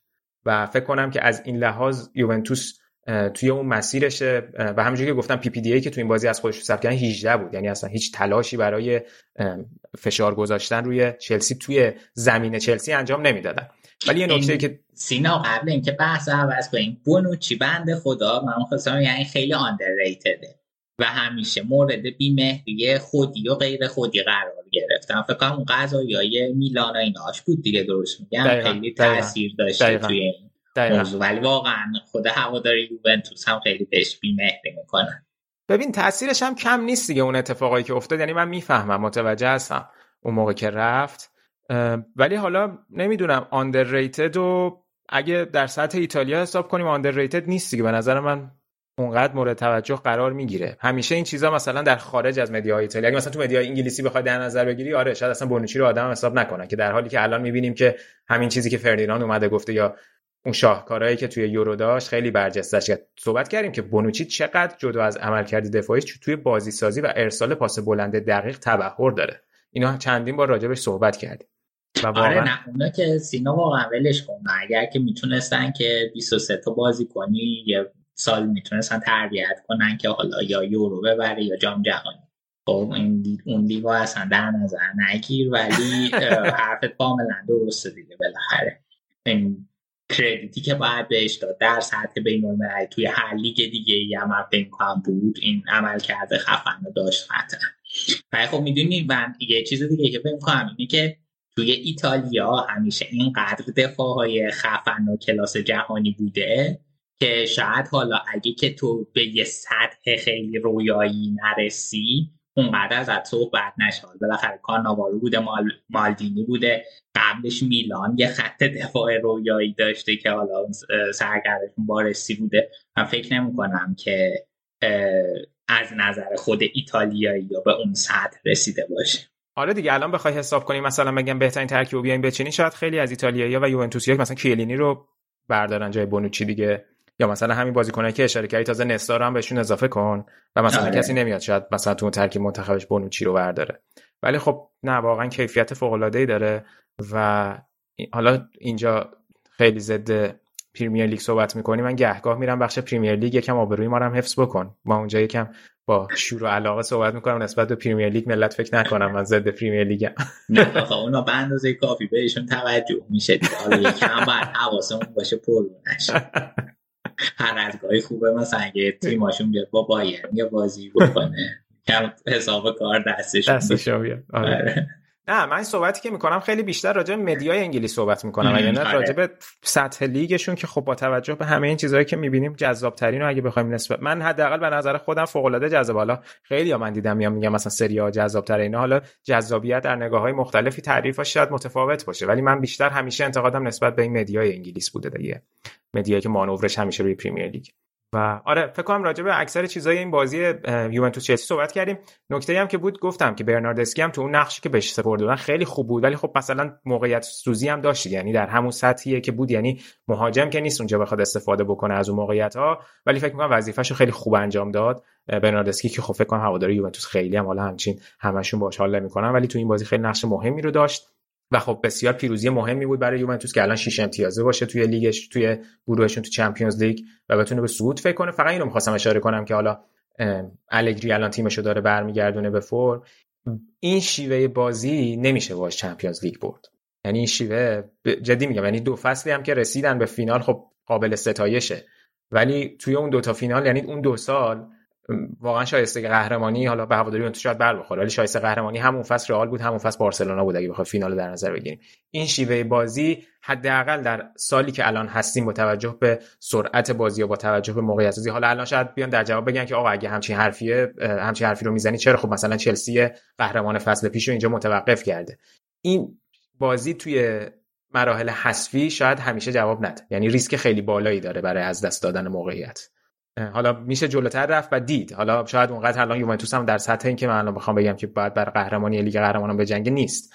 ولی من میگم که این شیوه بازی در دراز مدت برای یه تورنمنتی مثل چمپیونز لیگ در برای رسیدن به قهرمانیش شیوه بازی مؤثری در حال حاضر و شیوه بازی فوتبال اروپا نیست. یه اصطلاح دیگه می‌تونم بگم بگم که ایتالیا چطور چیز شد؟ ایتالیا اصلا اینجوری فوتبال بازی نمی‌کنه یعنی ایتالیا مانچینی یه چیز دیگه ای داره نسبت به این بازی کنونی و اون شیوهی که الگری بازی می‌کنه بازی می‌کنه. داستان اصلا کاملا متفاوت. بسیار عالی. آره. بریم سراغ میلان که یه بازی خیلی سخت رو آتالانتایی داشت که با اینتر مساوی کرده بود. میلان از باخت جلوی اتلتیکو می اومد به این بازی و با به نظرم می‌رسید که با یه نتیجه خوب می‌تونه بازی رو ببره که در نهایت تقریبا آتالانتا کامبک زد. تقریبا بود دیگه آره. میریم سراغ مینه. یه چیزی من یادم رفت قبلش بگم. اگه که اشکال نداره قبلش چیزی راجبه راجبه یو... نه نه نه من خودم یادم رفت. راجبه یوونتوس بگیم که اون بحث نصفه نمونه. بازی تورینو رو هم که بردن گلی که لوکاتلی زد خیلی گل مهمی بود. که لوکاتلی الان خودش رو ثابت بکنه توی این تیم و خیلی اوضاع رو فرمی الان داره لوکاتلی و خیلی می‌تونه به ادامه فصلشون کمک بکنه. نکته مهم اینه که الان اگه که آرتور برگرده به ترکیب یوونتوس یه مقداری شاید یه سری چیزا تغییر بکنه به خصوص که این بازی مکنی با اینکه 90 دقیقه بازی که خیلی ضعیف بود. حالا باید ببینیم که با اضافه شدن آرتور این ترکیب خط هافبک یوونتوس آیا با اون حالتی که کون الان داره بازی می‌کنه یا مثلا آرتور میره تو regista و لوکاتلیه که نقشش جابجا میشه یا اصلا یه جوری چهار تا هافبک میچینه که آرتور و لوکاتلی کنار هم بازی کنن و کوادرادو مثلا بره راست رابیو بره چپ یا اصلا بکننش 4 2 3 1 یعنی خیلی من هنوز نمی‌دونم اگه آرتور برگرده چه اتفاقی میفته ولی چیزی که هست لوکاتلی نقش اول خط هافبک خواهد بود و حضور آرتور قشنگ می‌تونه اگه که به فرمش برگرده و قد مصدوم نده یه مقداری اوضاع یوونتوس بهتر بشه. جایی که ده بار صد بار گفتیم که مشکل اصلی یوونتوس توی خلق موقعیت و داستانهای مختلفی که براشون توی این چند سال به وجود اومده. حالا فعلا میگم بازی ها رو خیلی اقتصادی دارن می‌برن و خب مهم همینه که از این شرایط خودشون رو بکنن و جدا بکن این از قسمت پیش باقی مونده بود که باید حتما اشاره می‌کردم. بریم حالا سراغ میلان. توی بازی که اشاره کردی آره بازی من فکر نمی‌کردم انقدر خوب بتونه میلان آتالانتا رو شکست بده. به خصوص که بعد از اون باخت عجیب غریبشون جلوی اتلتیکو هم اومده بودن تو چمپیونز لیگ که خب راجب داوریش توی اون ویدیویی که روی یوتیوبمون گذاشتیم صحبت کردیم. بالاخره تیمی که یکی جلو بوده تازه ده نفره هم شده فشار خیلی سنگینی رو جلوی اتلتیکو تحمل کرده. برگردوندنش و بازی توی خونه حریف خیلی به نظر من کار مهمی بود که استفانو پیولی تونست انجام بده و حتی الان می‌بینیم که مثلا ربیچ چقدر توی اون پستش جا افتاده چه تاثیر کلیدی داره توی دادن پاسای گل پاسای کلیدی و خب می‌بینیم نبودن زلاتان و ژیرو اونقدری احساس نشده و دوباره تازه میلان الان خیلی احساس نگرانی می‌کنه نسبت به اوضاع مسئولیت ژیرو در حالی که فکر می‌کردیم ژیرو شاید بتونه اون دوباره اون شماره 9 که هواداره میلان انتظارش رو دارن باشه ولی شاید به دنبال این برن که یهو ببینیم توی تعطیلات یه بازیکن دیگه بگیرن. البته جونیور مسیاس هم اومد. شاید بعضی وقتا بتونه اونجا بازی کنه ولی پست اصلیش نیست. این بازی بازی کرد. ولی ربیچ خیلی فوق العاده بوده. میلان خیلی مهمی بود که خیلی زود گل زد. هم اول نیمه اول گل زد به آتالانتا هم آخر نیمه اول. یعنی خیلی کارو برای گاسپرینی سخت کرد. و گل اولی هم که زدن دیگه فکر کنم زیر سی ثانیه زدم و کالابریا هم این گل زد. حالا درسته روی اشتباه محض خواموسو بود که توپو اشتباه دفع کرد ولی کالابریا خودش هم گفته بود ما اینو چندین و چند بار توی تمرینا انجام داده بودیم که فول بک ها بتونن به تو بزنن و دیدیم که چقدر از اون شکل خطی دفاع آتالانتا تونستن استفاده کنن و ربیچ توپو فرستاد پشت خط دفاع آتالانتا. نکته مهم این بود که دقیقا خیلی خوب شد که به اون تساوی آتالانتا اینتر اشاره کردی به خاطر اینکه من صحبت کردم که اینتر یه مشکلی که داشت بعد از اینکه گل اول زد تحت فشار آتالانتا و پرسشون واداد. ولی میلان این اتفاق نذاش بیفته و میلان حتی خودش هم می‌بینیم که خیلی این پرسش رو ثابت نگه داشته یعنی مثلا یه PPDA نهی در همه بازیاش به صورت میانگین حفظ کرده که بین همه تیم‌های سری آ هم خیلی مهمه. چون خیلی تیم‌های سری آ میان اینو adapt می‌کنن نسبت به بازی‌های مختلف ولی میلان اونو حفظ کرده و خیلی نذاش که آتالانتا اون فشاری که همیشه می‌ذاره روشون تاثیر بذاره. سینا این ببخشید قطع می‌کنم. این پی پی دی ای رو توی ایتالیا الان چند بار گفتی؟ یه بار بیا بازش کن که آره آخه هر سری هر آره. چیز بشه آره. آره حتما. آره خیلی هر چند هر شاید بعد هر چند وقت یه بار بگیم نکتهش چیه؟ همیشه سعی کنیم آره توضیح که بالاخره همیشه حال مثلا ممکن شنونده‌های جدید داشته باشیم چیز باشه حتما لزوما همه اینو نشنیده آره آره حتما. ببین PPDA در واقع یه شاخصیه برای ارزیابی شدت پرس یک تیم و تعداد پاسایی که در واقع اجازه می... یک تیم اجازه میده که تیم حریفش توی زمین خودی بده. یعنی در واقع شما تعداد پاسایی رو که اجازه میدی تیم حریفت توی یک سوم دفاعیش بده و تقسیم می‌کنم بر اون defensive action ی که داری. حالا این defensive action می‌تونه تکل باشه قطع توپ باشه ریکاوری باشه یا هر عمل دفاعی که انجام میدی. یعنی این رو که حساب می‌کنن هر چقدر که این عدد پایین تر باشه یعنی فشار پرس شما بیشتر بوده. یعنی که شما به ازای تعداد پاسای کمتری از حریفت تونستی یک عمل دفاعی روی پاسای اونا پیاده بکنی.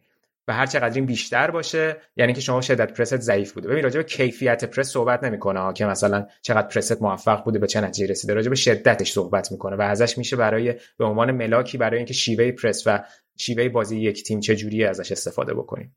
و مثلا اونجا اشاره کردم بازی چلسی یوونتوس به خاطر اینکه یوونتوس یه گهگاه یه medium block داشت که مثلا 4 1 4 1 بازی می‌کردن و بعضی وقتا low block ش می‌کردن و مثلا 5 تا تو خط دفاعی داشتن و کاملا عقب میشستن و اجازه می‌دادن چلسی وارد زمینشون بشه. این یعنی که یوونتوس هیچ عملکرد دفاعی و یه اکشن دفاعی تو زمین چلسی از خودش به جا نمی‌ذاره. به خاطر همین عدد PPDA شون خیلی بالا بود.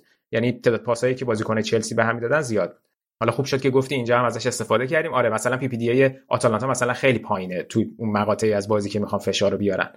و میگم نکتهش اینه که بعد دیدیم که روی گل دومی که تونالی به ثمر رسون اتفاقا به خاطر فشاری که روی بازیکن فرولر بود فکر کنم رو اون گذاشت تونست که توپشو پس توپشو ازش بگیره و تبدیل به گل بکنه. تونالی قابلیت خیلی خوبی که داره اینه که دقیقا تو یک سوم تو دو سوم و یک سوم زمین حریف خیلی می‌تونه بالای زمین پرس کنه و توپو پس بگیره و این خیلی نکته خیلی مهمیه برای یه بازیکن توی اون پست که داره بالاتر از زمین تو قسمت های بالای زمین پرس می‌کنه. و خب تونالی الان فکر کنم که خیلی هواداره میلان رو خوشحال کرده با این عمل کردش و الان تونسته دوتا گل هم بزنه. مصدومیت گوزنس. فکر می‌کنی چقدر برای آتالانتا گرون تموم شه؟ گرون تموم طولانی هم هست دیگه مصدومیتش.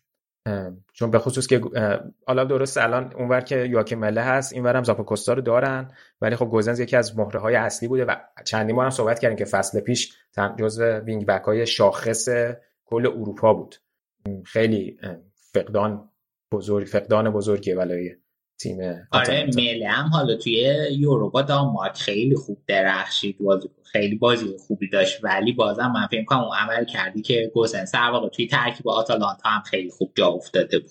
حالا نمی‌خوام دو تا بازی کنم توی محیط خارج از تیم باشگاهش رو مقایسه کنم ولی خیلی جا افتاده و اصلا آماری که از نظر گلزنی پاس گل داشت و مشارکت خیلی خفن بود فصل پیش. آره دقیقا دقیقا. برای همین منم فکر می‌کنم که خیلی بهشون ضربه بزنه و آتالانتا هم حالا البته حالا از میلان دور نشیم یا چند تا نکته دیگه هم هست. آتالانتا ببین همیشه مثلا این بحث بود که الان دیگه اینا مثلا ترکیب اصلیشون رو تا حدودی حفظ کردن. حالا خب درست کریستیان رومرو رو از دست دادن ولی جاش دروازه‌بان خوبی گرفتن که همین دروازه‌بان خوب این بازی یک سوتی خیلی بد و نابخشودنی داد. ولی الان مثلا پسینا هم مصدوم شد این بازی رفت بیرون و مثلا فکر می‌کردن همه که اول فصل آتالانتا اگه بتونه خیلی خوب نتیجه بگیره یکی از مدعیای اصلی برای کسب اسکودتو باشه. ولی دیدیم که نه آتالانتا هر فصل 7 بازی اولش داره امتیاز از دست میده. یعنی تمام این فصولی که تونسته به رتبه سوم برسه بازی اولش خوب نبوده. فقط یه فصل مثلا از هفت بازی 5 تاشو برده بود ولی بقیه رو یا دو تا برده بود یا چهار تا برده بود مثل همین فصل. یعنی همین روندیه که همیشه تیم گاسپرین طی می‌کنه. و شاید مثلا بازیکنهای جدیدتری که به تیم اضافه شدن اون دستورات رو نمی‌گیرن. یا حالا الان چند تا مسئولیتی که براشون پیش اومده دستشو بسته. خلاصه یه مقداری مشکلاتش هست ولی نمی‌تونیم اینا رو هم از معادله اون بالای جدول فعلا خارج کنیم. به خاطر اینکه همیشه برمیگرده همینطور که راجع به الگری میگیم که اول فصل تیمش نتیجه نمی‌گیره و بعد دوباره به اون ریل خودش برمیگرده این داستان هم برای آتالانتا میشه متصور شد. یعنی باید یه مقداری صبر کرد در این مورد. اما حالا یه مقدار دیگه راجع به میلان بخوایم صحبت بکنیم خب هم لیاو هم بازی گل زد لیاو هم فرمش خیلی خوبه و هماهنگی که الان اون جلو دارن با ربیچ فوق العاده است و واقعا شایسته تقدیر این تیم میلان. منو که سورپرایز کردم من که پیش بینی اول فصل بود که میلان جزو 4 تا نیست ولی الان اینجا الان می‌بینیم که 19 تا امتیاز آورده و فکر کنم با رکوردشون که سال 2003 2004 داشتن از 7 بازی 19 امتیاز بیشترین امتیازشون از اول فصل آوردن. حالا باید در ادامه فصل ببینیم که چه اتفاقی میفته بازی بزرگی هم داشتن دیگه. یعنی اونجور نمی‌تونیم بگیم. مثلا ناپولی فقط یوونتوس داشتن الان تیمای بزرگی رو بردن. یه نکته ای که بود این بود که خب مثلا کسی بعد از اون بازی که جلو اتلتیکو اخراج شد یه مقداری انتقاد ازش بالا گرفته بود که مثلا تمرکزش از بازی خارج شده و تمرکزش روی اون مسائل قراردادیش رفته. ولی با بازی دادنش توسط پیولی تو این بازی پیولی سیگنال براش فرستاد که بهش اطمینان داره و می‌خواد ازش استفاده کنه. اتفاقا ایجنتش هم اومده بود برای دیدن بازی و راجع به قرارداد ازش پرسیده بودن که گفته بود که از مدیریت بپرسین من اینجا هستم فقط برای تماشای بازی. یه شایعه ای فقط خوندم که سر اینکه حالا خیلی معتبر نیست یعنی نمیشه هنوز روش حساب کرد در حد یک ایده خیلی خام به نظر می‌رسه باشه که اگه که اوضاع خط حمله میلان خوب نباشه یعنی واقعا ژیرو و زلاتان نتونن بازی کنن شاید میلان با رفتن کسیه در اواسط فصل خیلی مشکلی نداشته باشه. وقت اگه بتونه در ازاش مهاجمی هم مثلا بگیره. مثلا اگه بتونه که با پی اس جی یه جوری deal بکنه که ایکاردی هم ازشون بگیره. ولی میگم خیلی ایده خامه شاید اونقدر عملی نشه. کم ایکاردیو تو فرودگاه میلان بزنن. ایکاردی که ولی فکر نمی‌کنم بعدش بیاد یه جای رقیب اینتر بره. یعنی هم یوونتوس هم میلان. من بعید نمی‌دونم که پایه باشه بره. آره فکر نمی‌کنم خیلی حال دیگه. از کلا علاقه داشته باشه برگرده ایتالیا. نه دقیقا. بیا. یه چیزی فقط راجع به دفاع هم بگم که آره. هم کیر خب خیلی خوبه. هم, هم توموری آمار فوق العاده ای داره. این بازی هم خیلی خوب بود. توسط گرت ساوتگیت هم دعوت شد به تیم ملی ایتالیا. قاعدتا تیم ملی انگلیس نه تیم ملی ایتالیا که خیلی خوب فکر کنم نشونه ای از این بود که ساوتگیت بازی توموری رو توی ایتالیا دیده و خب خیلی کم پیش میاد که مربیای انگلیسی از بازیکنایی که خارج از لیگ خودشون هستن استفاده بکنن. دیگه حالا یکم زیادی زدیم انگلیس رو. این بارم حالا یه اشاره ریز بکنیم بزنیمشون این از وضعیت میلان. یه, یه داستان تولد 40 سالگی زلاتان هم بود که خب باز دوباره یه مقداری توی اخبار و اینا اومد. یه فراری طلایی هم برای خودش از این الکتریک فراریایی که 400 هزار یورو هم هست فکر برای خودش خریده بود. بعد از اون ور این کوریر دل اسپورت نوشته بود که مینو رایولا هم یه هدیه 200 هزار یورویی داده بوده به زلاتان. حالا نمی‌دونم در چه حد درسته. داده دیگه ولی. یه حالی خلاصه به زلاتان داده. یکی از چیزای بالاخره برندایی بوده که تو این سالها مینا رایولا داشتهش دیگه. خیلی بعید نیست. منم کمیسیون اونقدر میلیون یورویی از مشتری می‌گرفتم. حالا برش 200 هزار یورو پول خورد بوده. حالا آره دیگه واقعا هم 200 هزار یورو خورده دیگه نسبت به این قراردادایی که میبنده دیگه. آره یعنی الان زلاتان الان بازیش هم تموم بشه قاعدتا هم کماکان برندش رو داره و می‌تونه به عنوان منیجر هم اگه بخواد کار بکنه مین رایولا ازش استفاده بکنه. حالا الان به تیم ملی سوئد هم دعوت شده. سوئد دو تا بازی جلوی کوزوو و یونان داره.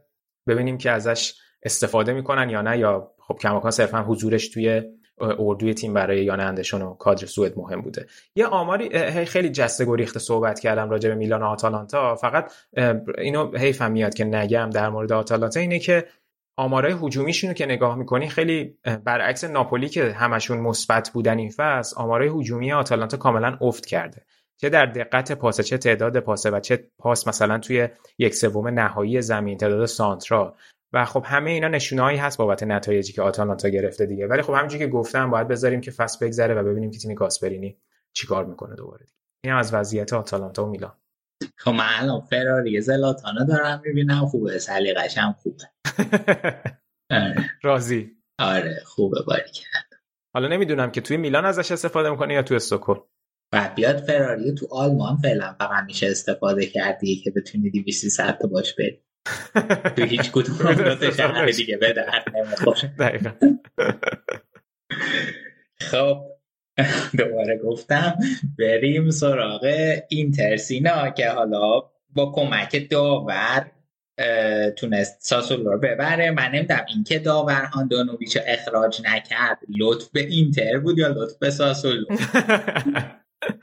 نکته به جایی بود. حالا استثنا این بازی هاندانوویچ خیلی خوب بود. یعنی چند تا سیو خیلی خوب داشت.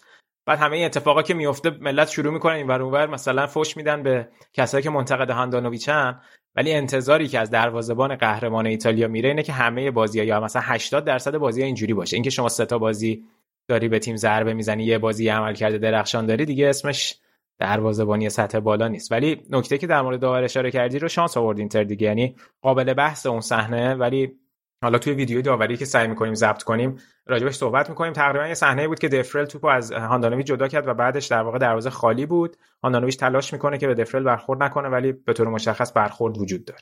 آره من اول که فرستادی متوجه نشدم ولی بعد که دقت کنی پاش که میاد بالا می‌زنه.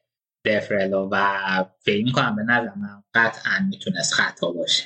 آره دیگه خطا نگرفت. چون اگه خطا رو می‌گرفت که دیگه باید حتما اخراج می‌کرد. آره دیگه آره. مشخص ولی خطا رو نگرفت و خیلی هم بحث سر این توی ایتالیا بالا گرفته و چون دقیقه آخر نیمه اول بود یعنی بلا فاصله بعدش سوت بازی رو زد باز داور و بازی یکیش به نفع ساسولو بود. یعنی خیلی می‌تونست شرایط اینتر رو به هم بریزه. و حتی تو نیمه دوم هم تا قبل از اینکه اینزاگی چهار تا تعویض همزمان بکنه ساسولو موقعیتاش بیشتر از اینتر بود و خطرناک بود و همین هاندانویچ و باستونی اینتر رو نجات دادن. عملکرد دفاعی اینتر خیلی ضعیف بود تو این بازی دیگه یعنی هم اشکرینیار خیلی بد بود و هم دیفرای خیلی بد بود و اینتر واقعا شانس آورد. ولی خب اون چهار تا تعویض همزمانی که اینزاگی کرد فوق العاده بود تاثیرش یعنی کاملا ورق بازی رو برگردوند. حالا اینتر هم درست گل دومش پنالتی بود. ولی هم حضور ادین خیلی مثبت بود که الان تونسته 6 تا گل بزنه توی هفته بازی که آمار بسیار درخشانیه. و بسیار برد مهمی بود دیگه به خصوص که همه تیم‌های بالای جدولی حالا به جز آتالانتا که شکست خورد بقیه تیم‌های بالای جدولی همه امتیاز گرفتن و اینتر حق یعنی موقعیت اشتباه کردن امتیاز از دست دادن نداشت ولی بازی بسیار سنگینی بود. به خصوص که بعد از اون مساوی جلوی شاختار اینتر برگشته بود. این شاختاری که موی دماغ ما شده تو چمپیونز لیگ الان سه تا بازیه که ما جلوشون صفر صفر می‌کنیم.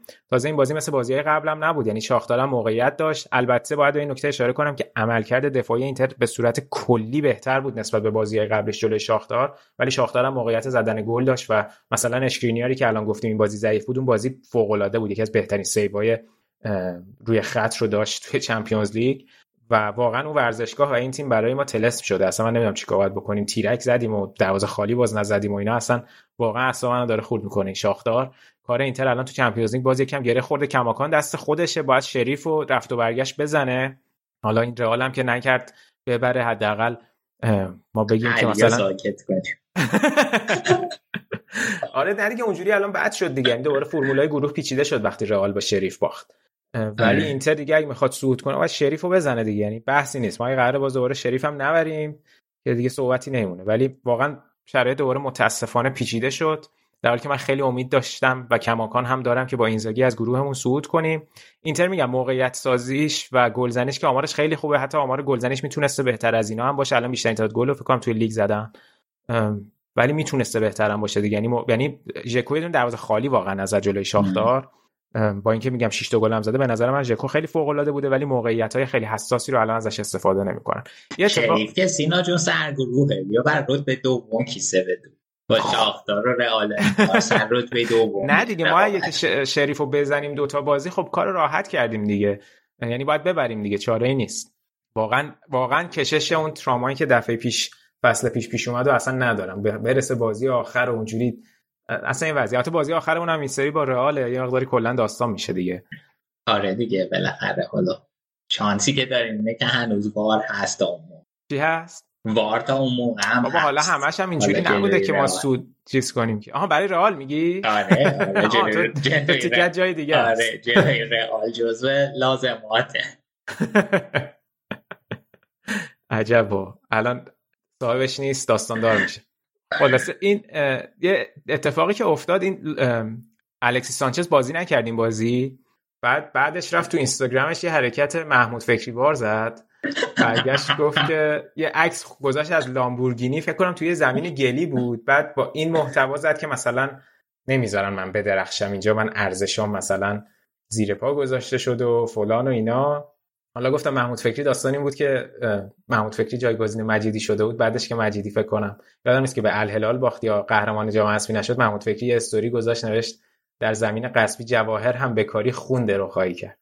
خلاصه جواب این سانچز هم دقیقا استوریش تو همین مایه بود. بعد حالا ولی زمین قصبی و چه پریزی اومده بود. سانچز. یعنی گفته بود زمین منه اینا برداشتن کره و ژکو رو آوردن تو زمین قصبی دارن ازش استفاده می‌کنن. حالا بیا بگو آقا ژکو گل زده فلان کردیم. حالا anyway بحثش شده که شاید جریمش نکنن اینجور که من خوندم ولی مثلا یهو اگه تو نیم فصل بخوان از شرش خلاص بشن هست. حالا شرش که میگم یعنی با توجه به این حرفی که زده وگرنه من واقعا به نظرم حضورش خیلی مهمه ولی اینکه بخواد اینجوری قر کنه خیلی رو مخه به خصوص اینکه مسئولیتاش خیلی زیاده دیگه. بعد از سنسی بیشتری مسئولیت رو داشت. من نمی‌فهمم دلیل قور زدنش برای چیه. و خب خیلی طبیعیه که اصلا گزینه اول انتخاب برای مربی نیست تو این فصل. گرچه که همیشه بوده خیلی وقتا تاثیرش مثبت بود. تنها نکته پایانی که راجع به اینتر می‌خوام اشاره کنم حالا راجع به مسائل فنیشون هفته پیش خیلی صحبت کردیم دیگه صحبت نکنم این بود که گزارش مالی فصل پیشه که اینتر که اومد یه ضرر 245 میلیون یورویی ثبت شده بود ازشون توی این گزارش که بیشترین ضرر توی تاریخ سری آ. و این خیلی عدد عدد بالایی بود و درآمدشون هم که افت کرده بود به نسبت فصل 2019-2020 حدود 20 میلیون یورو. منتها خب نکاتی که داره خب طبیعتا داستان ورزشگاه خیلی به اینتر آسیب زد مثل همه باشگاه ها داستان پرداخت حقوق به دوتا مربی آسیب زد. اون پرداختی که بعد از اخراج کنته بهش داشتن. همه اینا دستمزد بالایی که بعد پرداخت می‌کردن مشکلاتی که داشتن توی sponsorship شون اینا همه اینا باعث شد که این ضرر دیده بشه و قاعدتا سونینگ هم اینو دیده بود که همه این فعالیت هایی که توی این تابستون رو دیدیم رو ازشون شاهد بودیم بر اساس همین بود. مثلا الان اینتر خیلی تو زمینه اسپانسری تونسته خوب عمل کنه. هم اسپانسر پیرنش که سوسیوزه داره بعد از یوونتوس و فیورنتینا بیشترین درآمد اسپانسر روی پیراهن رو برای اینتر کسب می‌کنه. لنوو هست دیجیتال بیتس هست از اونجا تونستن کسب سرمایه بکنن و بعد فروش لوکاکو و اشرف هم بوده که اینا جزو این دفتر مالی سال پیش حساب نمیشه دیگه. در واقع میفته توی سال بعد. برای همین ما این عدد خیلی پایین رو می‌بینیم. و الان با باز شدن استادیوم هم خب خیلی می‌تونه به اینتر کمک بکنه. نکته مهمی که هست اینه که استادیومی که الان اینتر و میلان دارن در واقع فقط درآمد روز بازی داره. هیچ درآمد دیگه ای نداره. یعنی هیچ activity در 360 مثلا 365 که نه روزهای دیگه ای که بازی نیست وجود نداره. یعنی هر چقدر زودتر این استادیومشون ساخته بشه که حرفش هم هست که دیگه کدوم پروژه بین اون دوتا کاندیدی که بوده نهایی بشه از اون استادیوم هم بتونن بهره برداری بهتری بکنن به اوضاع مالیشون کمک می‌کنه. با شهردار میلان بالاخره OK شدن. این مثل اینکه شهردار آره. توی ایتالیا خیلی قدرتمند. دقیقا هم شهردار رومو. رومو اینا که حالا داستانش کنسل شد بعد داستانای پالوتا. ولی آره مثل اینکه اون استادیومی که مد نظرشون بوده داره نهایی میشه. امروز یا فردا انتخابش می‌کنن. اون استادیومی که فکر کنم اونی که شبیه کاتدرال بوده رو می‌خوان انتخاب کنن نه اونی که حالت رینگ داشته. و احتمالا هدفی که چینیا دارن یعنی این شرکت سونینگ اینه که باز اون مقدار درآمد و حالا اون ضرر سالیانه که کماکان قطعا بالانس اینتر منفی خواهد بود رو برسونن به اون حالتی که 2019 2020 بوده و ما رو تو هم مصاحبه کرده بود گفته بود که الان شرایط به بدی قبل نیست و بیشتر تحت کنترل. حتی اینکه مدیر ببخش و برای این استادیوم قرار دوباره مشترک باشه؟ آره آره. نه مشترک بودنش که بحثی نیست مشترک. اینتر حتی مدیر مالی منصوب کرده که خب کار چند ماه بوده که بدون این پست بوده باشگاه و خب نقش خیلی مهمی خواهد داشت ماههای آینده. امیدوارم که شرایط جوری پیش بره که دوباره نیاز به فروش بازیکن بزرگ توی آینده نزدیک نباشه. بسیار عالی. بیا سینا سایر نتایج رو هم اشاره کن. تا دیگه بخش ایتالیا هم ببند. آره حتما. تو بقیه بازی ها یه نتیجه خیلی عجیب غریبی که رقم خورد بولونیا سه هیچ لاتزیو رو شکست داد که خب خیلی دور از انتظار بود. و لاتزیو ساری بعد از اینکه رومو شکست داده بود حالا اینجا سه هیچ باخت تا رتبه ششم جدول باقی بمونه. آچربی هم این بازی اخراج شد. بازی بعدی که اینتر لاتزیو دارن توی بعد از اینترنشنال بریک آچربی نیست که حالا خبر خوبی برای اینزاگی و تیم اینتره. یا اودینزه سه سه کردن یه گل خیلی فوق العاده کاندروا زد که توصیه می‌کنم همه ببینن. ورونا چاریش اسپتزیا رو برد که بعد از اخراج دی فرانچسکو آمارش خیلی خوب شده بازیکناش هم دارن توی ترکیب تیم جا میافتن. اشاره کردیم که روم هم دو هیچ امپولی رو برد و سالرنیتانا هم که تونست جنوا رو شکست بده و اولین بردشون توی سری ها رو تونستن جشن بگیرن. این از وضعیتمونه. توی سری ها هفته بعد اشاره کردم که لاتزیو اینتر بازی مهمه و همینطور یوونتوس روم که حالا باید ببینیم چه اتفاقی مرسی سینا. مرسی از همه شمایی که تا اینجا به برنامه ما گوش دادید. یادتون نره حتما برای ما کامنت بذارید. کامنت هاتون خیلی به ما انرژی میده خیلی کمک می‌کنه که حالا این راه سختی که هفتگی باید این اپیزود رو آماده کنیم و بدیم. ما هموارتر می‌کنه برای ما. کانال یوتیوبمون رو حتما subscribe کنید و ما رو به دوست آشناهای فوتبالیتون معرفی کنید. ما دو تا اپیزود ویژه هم خواهیم داشت. منتظر باشید که چیزای جذابی در نظر گرفتیم. خدا نگهدارتون.